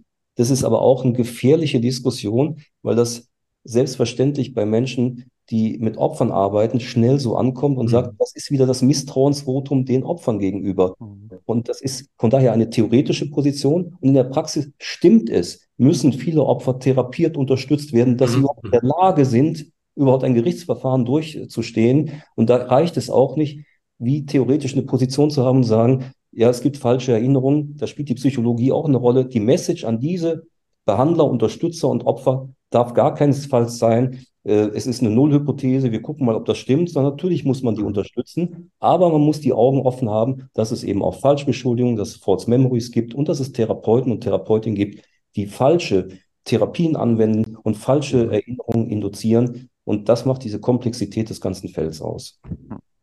Dieses Festhalten daran, das ist ja wirklich, finde ich, hat da schon fatale Züge, weil ich stimme voll dir ganz äh, zu, dass ich glaube, es wird eher, je länger man daran festhält und nicht eingesteht, dass es in einigen kleinen Bereichen, und ich glaube, das ist ja auch immer ganz wichtig zu sagen, die Masse ist nicht anfällig dafür. Es sind einige wenige. Mhm. Mhm. Und dass man eingesteht, dass in, in diesem Bereich was schief läuft, Mhm. glaube ich, wenn man das sehr früh gemacht hätte, hätte man die Aufklärung viel sauberer machen können. Je Mhm. länger man daran festhält, umso stärker passiert genau das, was sie fürchten, dass auf einmal alles in Frage gestellt wird. Ja. Und sehr schockierend fand ich da zum Beispiel auch da eine Aussage der Missbrauchsbeauftragten Frau Klaus, die in einem Beitrag des WDR im Anschluss an die Schließung von Bistum Münster sich geäußert hat. Und zwar hat sie dort gesagt, ähm, in, in Kritik gestellt, dass es solche Unterstellungen geben würde, weil, Zitat, dass in Gänze ein Helfersystem, das therapeutische Setting, in Frage gestellt wird und gleichzeitig Betroffenen droht, in Gänze nicht mehr geglaubt zu werden. Das halte ich in der Auswirkung tatsächlich für verheerend. Zitat Ende.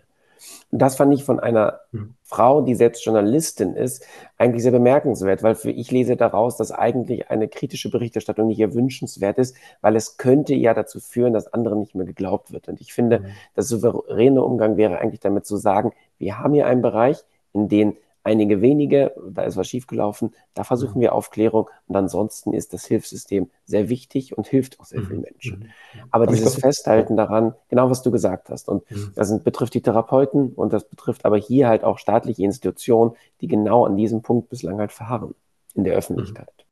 Ich glaube, ich glaube, das ist ein gutes Beispiel auch, ähm, die, diese, dieses Zitat, was du genannt hast, das ist gespeist aus dieser Angst. Und es ist ja eigentlich, um sehr was Gutes zu sagen, es ist ja ein ehrenwertes Motiv dahinter. Das ehrenwerte Motiv ist, ich will auf gar keinen Fall, dass Opfern generell nicht mehr geglaubt wird. Ich will auf gar keinen Fall, dass Traumatherapien generell diskreditiert werden. Das ist ja das Gute, das gute Narrativ oder das gute, die gute Motivation dahinter. Aber ich sehe es natürlich genauso. Das Gegenteil ist richtig. Man muss sich, man muss diesen Bereich aufräumen, aufarbeiten, damit man den großen anderen Bereich schützt. Und Mhm. das wäre der wichtige Schritt, die wichtige Weichenstellung, dass man in Deutschland dort auch vorwärts kommt. Mhm. Die Frage wäre halt, wie wird so ein Kipppunkt sozusagen erreicht, nicht, in, in dem das passieren kann. Mhm. Also ich habe das ja auch in der kirchlichen Weltanschauungsarbeit so erlebt, dass vor Jahrzehnten noch äh, so ein Thema äh, bei uns sozusagen ganz anders verortet worden ist. Also Ina Schmidt-Knittel mit ihrer Studie zum Thema ähm, ri- rituelle Gewalt, äh, die uns als kirchliche Weltanschauungsbeauftragte und auch investigative Journalisten da sozusagen einen Topf schmeißt, die würden das sozusagen als eine, eine diskursive Deutung ähm, ins Spiel bringen. Ähm, da muss man sagen, also es ist im Grunde ja schon so, außer der jetzt im, in den Ruhestand gegangenen Brigitte Hahn, war niemand aus der kirchlichen Weltanschauungsarbeit weder evangelisch noch katholisch ist, ist von dieser rituellen Gewaltthese äh, irgendwie überzeugt, sondern da sind wir eigentlich doch einer Meinung. Also in, in der Richtung muss irgendwie mal so ein Kipppunkt passiert sein. Ich kann das gar nicht genau hm, deutlich machen. Also, dass wir da zumindest wissen, wie wir, in welche Richtung so eine Beratung und Begleitung eben gehen kann. Und das wäre natürlich schön, wenn ähm, da in andere Richtung her auch uns nicht Steine in den Weg gelegt äh, worden wären. Also ich kann mich eben noch erinnern, dass äh, ein Text der Evangelischen Zentralstelle für Weltanschauungsfragen von Kai Funkschmidt herausgegeben, von der EKD selbst zurückgezogen wurde, mit dem Hinweis, also über False Memory, Entschuldigung, äh, zurückgezogen wurde mit dem Hinweis, also auch wenn der Text das Gegenteil sagt, könnte es sein, dass er eben so verstanden wird, wir glauben den Opfern nicht. Also schon sozusagen vorauseilender Gehorsam, bevor irgendjemand sagen konnte, äh, das ist jetzt wieder genau dieses typische, das steht im Text wirklich nicht drin, durfte dieser Text nicht weiter verteilt werden. Also das ist natürlich auch ein Punkt, wo man dann sich der Diskussion im Grunde auch entzieht.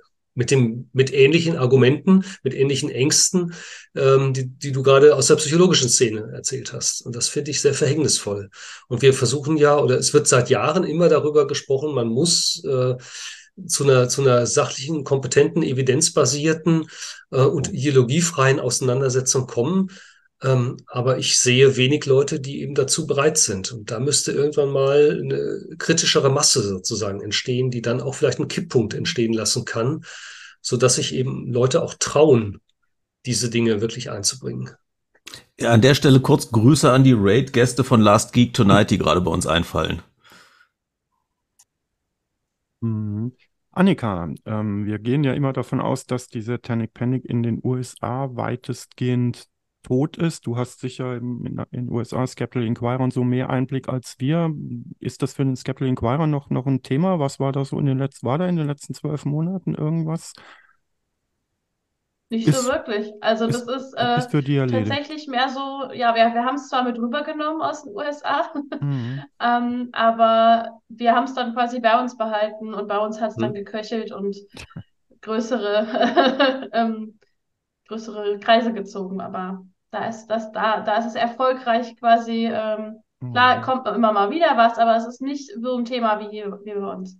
Erstaunlich, ja. Mhm, mhm, okay. Ich wollte noch ja. kurz erwähnen, falls jemand das nachlesen will, weil wir vorhin darüber sprachen. Also, äh, ihr könnt mal googeln: Brief mit Stellungnahme der Föderation Deutscher Psychologenvereinigungen zum Thema Schutz von Opfern sexueller Gewalt an Bundesfamilienministerin und Bundesjustizminister. Und äh, das ist sehr lesenswert. Ich habe mich auch sehr darüber gefreut, dass diese Stellungnahme auch erfolgt ist. Aber tatsächlich ist die ja vom 22. März 2023. Und naja, das ist ja schon ein bisschen hin und die steht da halt. Und mhm. dazu habe ich auch Verschwörungsnarrative mitbekommen. Mhm. Also jede Person, die sich öffentlich dagegen stellt oder auch Institutionen und was auch immer, ähm, wird natürlich sofort in dieses bizarre Tat-Narrativ eingewoben. Mhm. Also ich habe selbst dazu schon dieses Narrativ gehört, dass das auch wieder ein Twist wäre, der Täter, der Kulte. Mhm. Also ja, okay. mhm. es ist ja immer dieselbe mhm. Immunisierung bei ja. Verschwörungsnarrativen. Es ist mhm. langweilig. Mhm. Da, dazu vielleicht, Christoph, ähm, der Spiegel gilt ja, glaube ich, immer noch so als Leitmedium. Früher war es ja so, wenn was im Spiegel gestanden hat, haben montags alle Lokalredaktionen versucht, mal im eigenen Umfeld so eine Geschichte äh, irgendwie abzufrühstücken, ist mir jetzt nicht so aufgefallen. Also es gab zwar jetzt bei, bei einem Münsteraner Stadtmagazin gab es eine sehr interessante mhm. Geschichte, die das versucht haben, so nachzuklappen und mal geguckt haben, was, ja, was sagt denn das Bistum jetzt mhm. eigentlich ein halbes Jahr später? Spoiler, nix. Mhm. Ähm, kam, kam da, hat da mal ein Lokaljournalist bei dir angerufen und gesagt, können Sie mir mal die Adresse von dieser Mailin da geben oder so, oder ist das ausgeblieben? Ich kam mit einem Redakteur ähm, aus Süddeutschland ins Gespräch. Er hatte versucht, dort den Strang aufzunehmen, hat es aber am Ende dann nicht. Wirklich ähm, belegen können, alles dort, was er anrecherchiert hatte. Und ansonsten muss ich auch gestehen, ich bin sehr verwundert darüber, über die Ruhe in der Medienlandschaft, weil mhm. normalerweise freut man sich als Journalist, wenn man ein Thema als Erster hat und man denkt, okay, man hat einen Scoop gelandet. Man freut mhm. sich auch dann für, wenn es Reaktionen gibt, wie dass im Anschluss dann auch Fachgesellschaften reagieren oder ähm, Beratungsstellen geschlossen werden. Mhm. Ähm, was einen aber dann irgendwann irritiert, ist einfach, dass einfach gar nichts nachhalt und dass es keine andere Medien gibt, die darauf einsteigen, weil mhm. dieses Thema ist riesig. Dieses Thema hat so viele Ansatzpunkte in ganz Deutschland. Und es hat, wie wir schon darüber gesprochen haben, es geht rein in die therapeutische mhm. Szene. Es geht rein in, es geht offensichtlich rein in Kliniken. Es hat mit Studien zu tun. Es geht ähm, in, in institutionelle ähm, staatliche ähm, Fördermaßnahmen in Ministerien. Also Ansatzpunkte für investigative Recherchen gibt es zuhauf. Betroffene gibt es zuhauf. Ja. Und warum es war, bislang keine weiteren großen Recherchen gibt, außer dann Herrn Böhmermann, ich mhm. kann es mir nicht erklären bislang. Mhm. Ich finde das wirklich sehr, mhm. sehr, sehr erstaunlich und würde mir nur wünschen, dass äh, hier wirklich mal weitere Medien berichten, ähm, um dieses Thema aufzugreifen. Vielleicht ist es einfach zu komplex ähm, und vielleicht hat man einfach dort irgendwie die, die Schwierigkeit, dass man ein Thema nicht anfassen möchte, wo man ja irgendwo vielleicht doch den Eindruck entweckt, man würde Geschichten und, und Leid in Frage stellen. Ja. Ähm, aber das, ist, das sind trotzdem, in der Schweiz war es ja genau das, was du angesprochen hast. Da haben ja kurz nach den ersten Berichten, haben ja flächendeckend eigentlich mhm. die Zeitung darüber berichtet. Ja. Äh, und aus jeder Ecke haben sie dann irgendwie noch eine Geschichte hervorgeholt. Ja, man, man muss aber dazu dann auch sagen, also in der Schweiz mhm. ähm, hat es eine erste Reportage ja gegeben vom Schweizer Fernsehen von Robin Rehmann und Ilona Stempfel. Mhm. Und ähm, was es auch gegeben hat, einen unglaublichen Shitstorm. Und mhm. äh, es hat ja. äh, Pressebeschwerden gegeben, es hat eine vernetzte Gegenaktion gegeben. Es war am Anfang gar nicht so, gar nicht so, dass man ja. sagt, das ist jetzt ein, ein Durchmarsch. Mhm sondern es ist am Anfang sehr stark diskutiert worden, muss man das zurückziehen? Also die, diese mhm. Diskussion hat es mhm. gegeben und ich weiß nicht, Christopher, wie du das einschätzt oder die anderen das einschätzen, das, was wir diskutieren, dass wir sagen, ja, wenn man sich da exponiert, dann hat man auch viele negative Reaktionen, hat es zur Folge, Shitstorm, man wird irgendwie angepöbelt zum Teil und äh, das denke ich, ist wahrscheinlich auch ein Grund, dass viele das Thema nicht anfassen, weil sie sagen, da gibt es Ärger. Und da darf man ja auch immer noch mal darauf hinweisen, dass wir wirklich nicht in dem Thema und in anderen Themen, dass wir das, was auf Social Media stattfindet, dass wir sagen, das ist repräsentativ für die Welt, sondern das ist eine ja. ausgewählte Gruppe, äh, von der man immer den Eindruck hat, die spiegeln dann den Gesamttrend wieder.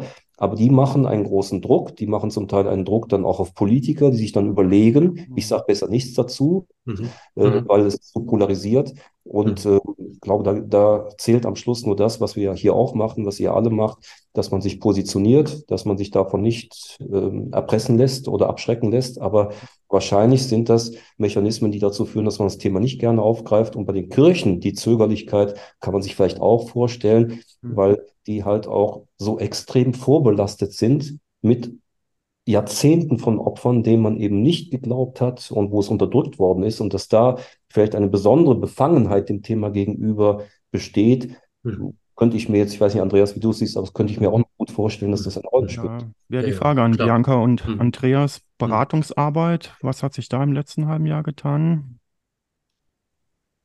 Also bei mir kann ich sagen, so es gab eine ganze Reihe von, von Rückmeldungen auch auf den, ja, auf, auf die ersten beiden, also Christopher, deinen Artikel und dann das Interview, weil sie dann wussten, an wen sie sich auch wenden konnten. Mhm. Also zum Beispiel so ein Beispiel, das ist jetzt auch natürlich anekdotenhaft, aber vielleicht paradigmatisch.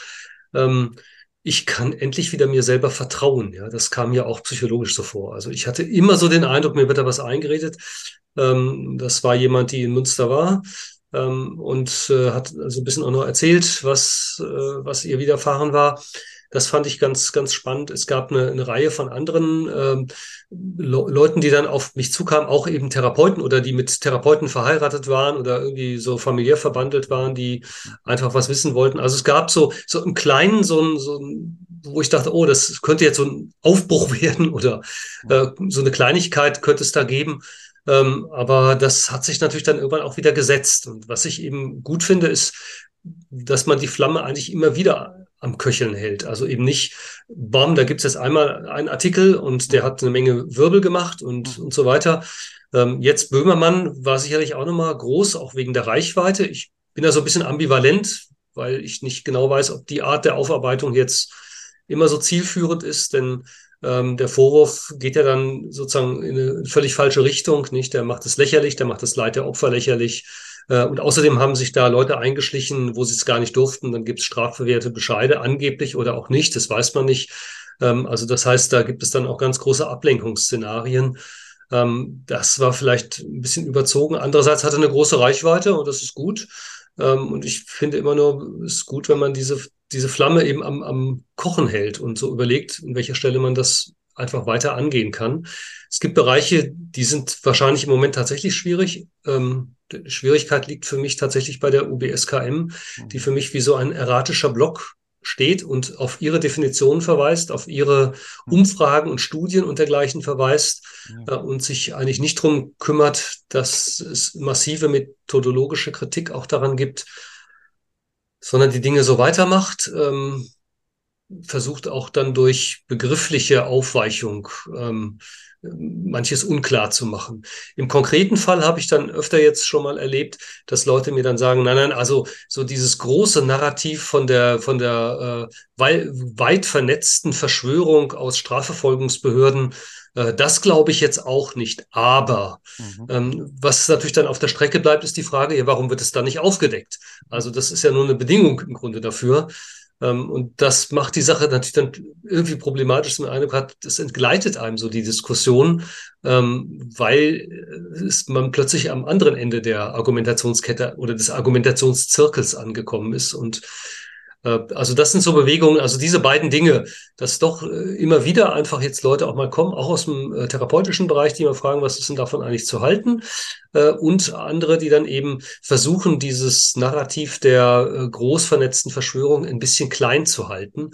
Und in beiden, denke ich, gäbe es natürlich schon mal Möglichkeiten auch anzusetzen. Also ich sehe es nicht ganz so negativ, weil ich eben auch den Eindruck habe, also wenn ich mir vorstelle, wie ich die Situation jedenfalls, sagen wir mal, zum Beispiel 2016 erlebt habe, als ich auf dieser großen Tagung war ähm, und jetzt eben sehe, dass dieses Jahr diese Beratungsstelle geschlossen wurde, ähm, dann ist das für mich durchaus ein, durchaus ein kleiner Fortschritt, auch wenn tatsächlich eine Menge Beratungsfälle irgendwo auf der Strecke bleiben, also man sich um die halt überhaupt nicht kümmert, ja, das, aber man kann ja nicht einfach deshalb so weitermachen wie vorher. Ja. Aber das liegt natürlich dann an der Konzeption der Beratungsstelle, äh, die man auch vorher schon hätte machen sollen. Also wenn gesagt wird, nein, das hat mit dem Spiegelartikel nichts zu tun, das wir jetzt geschlossen haben, äh, dann hätte ich mir eigentlich vorgestellt, dass man sich auch äh, zeitnah Dinge überlegt hat, wie man mit mit diesen Beratungsfällen weiter umgeht. Also das scheint mir dann doch eher eine Ausflucht zu sein. Ja, so viel vielleicht. Bianca? Ähm, ja, ich hatte ja so schon mal gesagt mit der Frustration, da wollte ich eigentlich nochmal, aber die Diskussion war so im Gange, dass ich da auch nicht mehr weiter nochmal eingrätschen konnte ähm, und dann irgendwie der Faden weg war. Ähm, also ich finde tatsächlich, also wir haben sehr viele Beratungen ähm, gehabt nach der Spiegelreportage, aber auch mhm. natürlich davor, aber danach nochmal deutlich mehr. Mhm. Und da ging es auch ähm, zum Teil um Therapeuten, es ging auch um Anfragen von Pflegepersonal, ähm, das ähm, halt selber dann überfordert war und sagte, hier stimmt irgendwas nicht. Ähm, auch mhm. von Geschädigten, ähm, aber halt eben auch ähm, die diejenigen, die halt fest daran glauben. Und da bin ich so ein bisschen bei der, bei der Frustration. Und da muss ich nochmal zurückkommen. Das ist aber auch jetzt schon bestimmt 20 Minuten her, wo der Frank sagte, äh, emotional ist das halt alles ähm, sehr aufgeladen. Und ähm, mhm. da ist halt so eine starke Entlastung durch dieses Narrativ bei den Betroffenen, die daran glauben. Für die ist das so eine Erklärung, so ein Muster, ähm, sie glauben so stark daran, dass man da auch nicht äh, gegen ankäme. Und es ist so ein bisschen mhm. frustrierend, dass man sich genau für die Betroffenen ja auch einsetzt und sieht, dass es denen mit dieser Erklärung, so entlastend die auch sein mag, ähm, dass sie trotzdem immer noch ähm, ja sehr großes Leid ertragen. Und ähm, das ist manchmal schwierig auszuhalten, finde ich, ähm, dass man eigentlich sich, sich gerade für die stark machen möchte ja. und von denen aber auch gleichzeitig ähm, angegriffen wird. Und das ist ähm, dann manchmal auch ein bisschen mhm, frustrierend. Stimmt. Aber trotzdem ähm, sehe ich auch, dass dass präventiv ähm, da jetzt noch eine ganze Menge möglich ist und dass die, die noch nicht ganz davon überzeugt sind oder die jetzt gerade in eine Therapie gehen, ähm, da hatte ich auch einige, die gesagt haben, hm, ich habe da was gehört, ich habe da was gelesen, äh, meine Therapeutin hat mir das jetzt auch erzählt, ich bin Mhm. unsicher, kann da nicht doch was Ja. dran sein?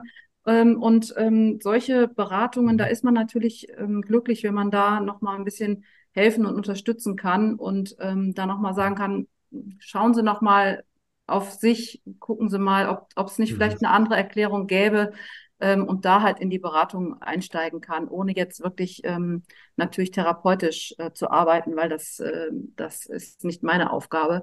Aber zumindest ähm, da nochmal so ein paar ähm, Kritikpunkte oder Überlegungen anzuregen. Ähm, ja, und ich finde auch, dass die, die Presse, die Medien da eine ganz große ähm, Hilfe sind, weil das äh, Thema ist halt einfach unfassbar komplex. Ähm, und das hatte ich, glaube ich, auch in unserem letzten ähm, Talk schon gesagt. Das ist halt äh, schwierig, weil es so viele verschiedene Professionen betrifft. Es ist die Justiz, es ist, sind die Psychologen, es sind die Weltanschauungsbeauftragten. Es sind so viele verschiedene Themen. Das erstmal zu durchschauen, ist unheimlich schwer und unheimlich komplex. Ähm, und das jetzt ähm, finde ich großartig, dass das gelungen ist, das ähm, gut runterzubrechen und da nochmal einen ganz großen Dank auch an Mhm. Christopher und seine Kollegen, dass das gelungen ist, das auch wirklich für den Leser und die Leserin äh, nochmal deutlich zu machen, worum geht's hier eigentlich. Und das Mhm. war, glaube ich, Mhm. wirklich auch viel Arbeit und ja, großes Lob Mhm. nochmal an der Stelle. Wenn ich dich richtig verstanden habe, Christoph, ihr seid weiterhin bester Dinge und wollt das Thema weiter verfolgen.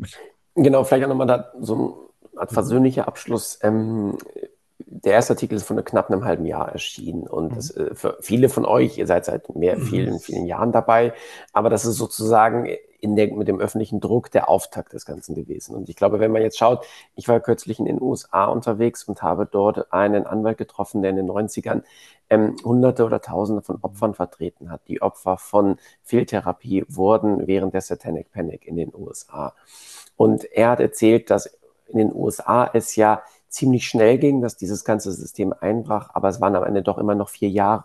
Innerhalb von vier Jahren, wo es begonnen hat, dass es Prozesse gab gegen Therapeuten, die irgendwann dazu führten, dass Millionenstrafen verhängt wurden, bis hin zu 10,6 Millionen Entschädigungen, die dazu führten, dass Therapeuten ihre Lizenzen verloren haben und dass Kliniken geschlossen wurden.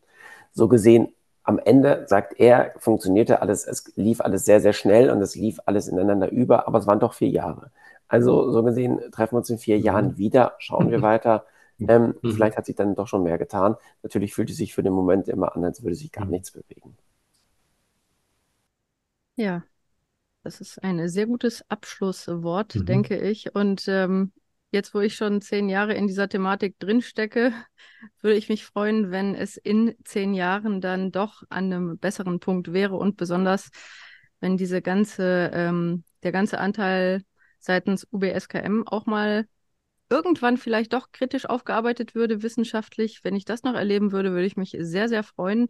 Und ansonsten kurze Korrektur, also diese ähm, der Brief mit den Stellungnahmen, der wurde am 14. März veröffentlicht und dann am 20. gab es einen Artikel, nämlich in der Psychologie heute. Aber ähm, leider auch nicht viel mehr. Und da hätte ich mir auch gewünscht, dass vielleicht Medien das mehr aufgegriffen hätten. Also von daher, jo, hoffe ich, dass, ähm, dass Christoph, dass ihr da auch dran bleibt. Hm. Genau. Das machen wir definitiv. Mhm. Ja. Holm und Annika, ich war ja nur mit dieser Sendung betraut. Ich habe keine Ahnung, wie es nächste Woche oder überhaupt weitergeht. Deshalb würde ich euch sehr gerne äh, um die Abschlussmoderation bitten oder falls es noch vielleicht was im Chat gibt, wie auch immer. Das bekommen wir hin, oder Holm? Das kriegen wir hin, ja. Fang doch mal an.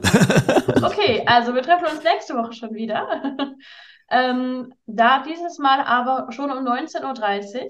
Ähm, Und von da an immer um 19 Uhr. Genau, das wird von jetzt an immer so sein, äh, 19.30 bis 21 Uhr. Genau, und ähm, Holm, möchtest du das Thema äh, kredenzen? Es wird gehen um das Thema Homöopathie beim nächsten Mal. Und wir Yay. haben äh, wieder äh, spannende und interessante Gäste zum Thema, die sich schon sehr, sehr lange damit beschäftigen. Ja. Und das war ja auch, hat, sagte ich ja schon so, Christoph, ne, genauso so ein dickes Brett, wo niemand für möglich Ja. gehalten hätte, dass man da mal ein paar Nägel reinschlagen kann. Aber wenn sich Ja. ein paar Leute, die zu allem entschlossen sind, zusammentun, Der Bernd hat dann gerade eben schon schön das Thema ne- von nächster Woche schon. wer von diesen. Helden werden wir dann nächste Woche hören? Weiß man das schon? Da können wir auch schon sagen, da wird äh, Norbert Aus dabei sein, äh, da wird Sabine Breiholz dabei sein und ähm, der äh, langjährige Anthroposophiekritiker Oliver Rautenberg. Ah ja. Ja. Das wird Ähm, fein. normalerweise verraten wir unsere, unsere Experten ja immer erst kurz vorher, aber ähm, wenn du schon Heute- danach fragst, dann bringen wir das natürlich auch jetzt. Und, da muss äh, sich das Special gucken ja auch lohnen oder anhören natürlich auch. Mhm. Das geht jetzt auch über Apple Podcast übrigens. Genau. Cool. Ja, das war's dann auch. Ja, damit äh, wünschen wir euch allen einen schönen Abend, bedanken uns bei unseren Gästen, die Genau, uns wieder ein, äh, für ein un unvergnügliches Thema, ein vergnügliches Gespräch gebracht haben und äh, freuen uns darauf, dass wir euch dann schon nächste Woche wiedersehen. Genau. Und Bis dann. danke auch an das Team äh, im Background. Oh ja. Oh ja. Genau. Herzlichen Ganz Dank. Genau. Tschüss. Tschüss. Tschüss.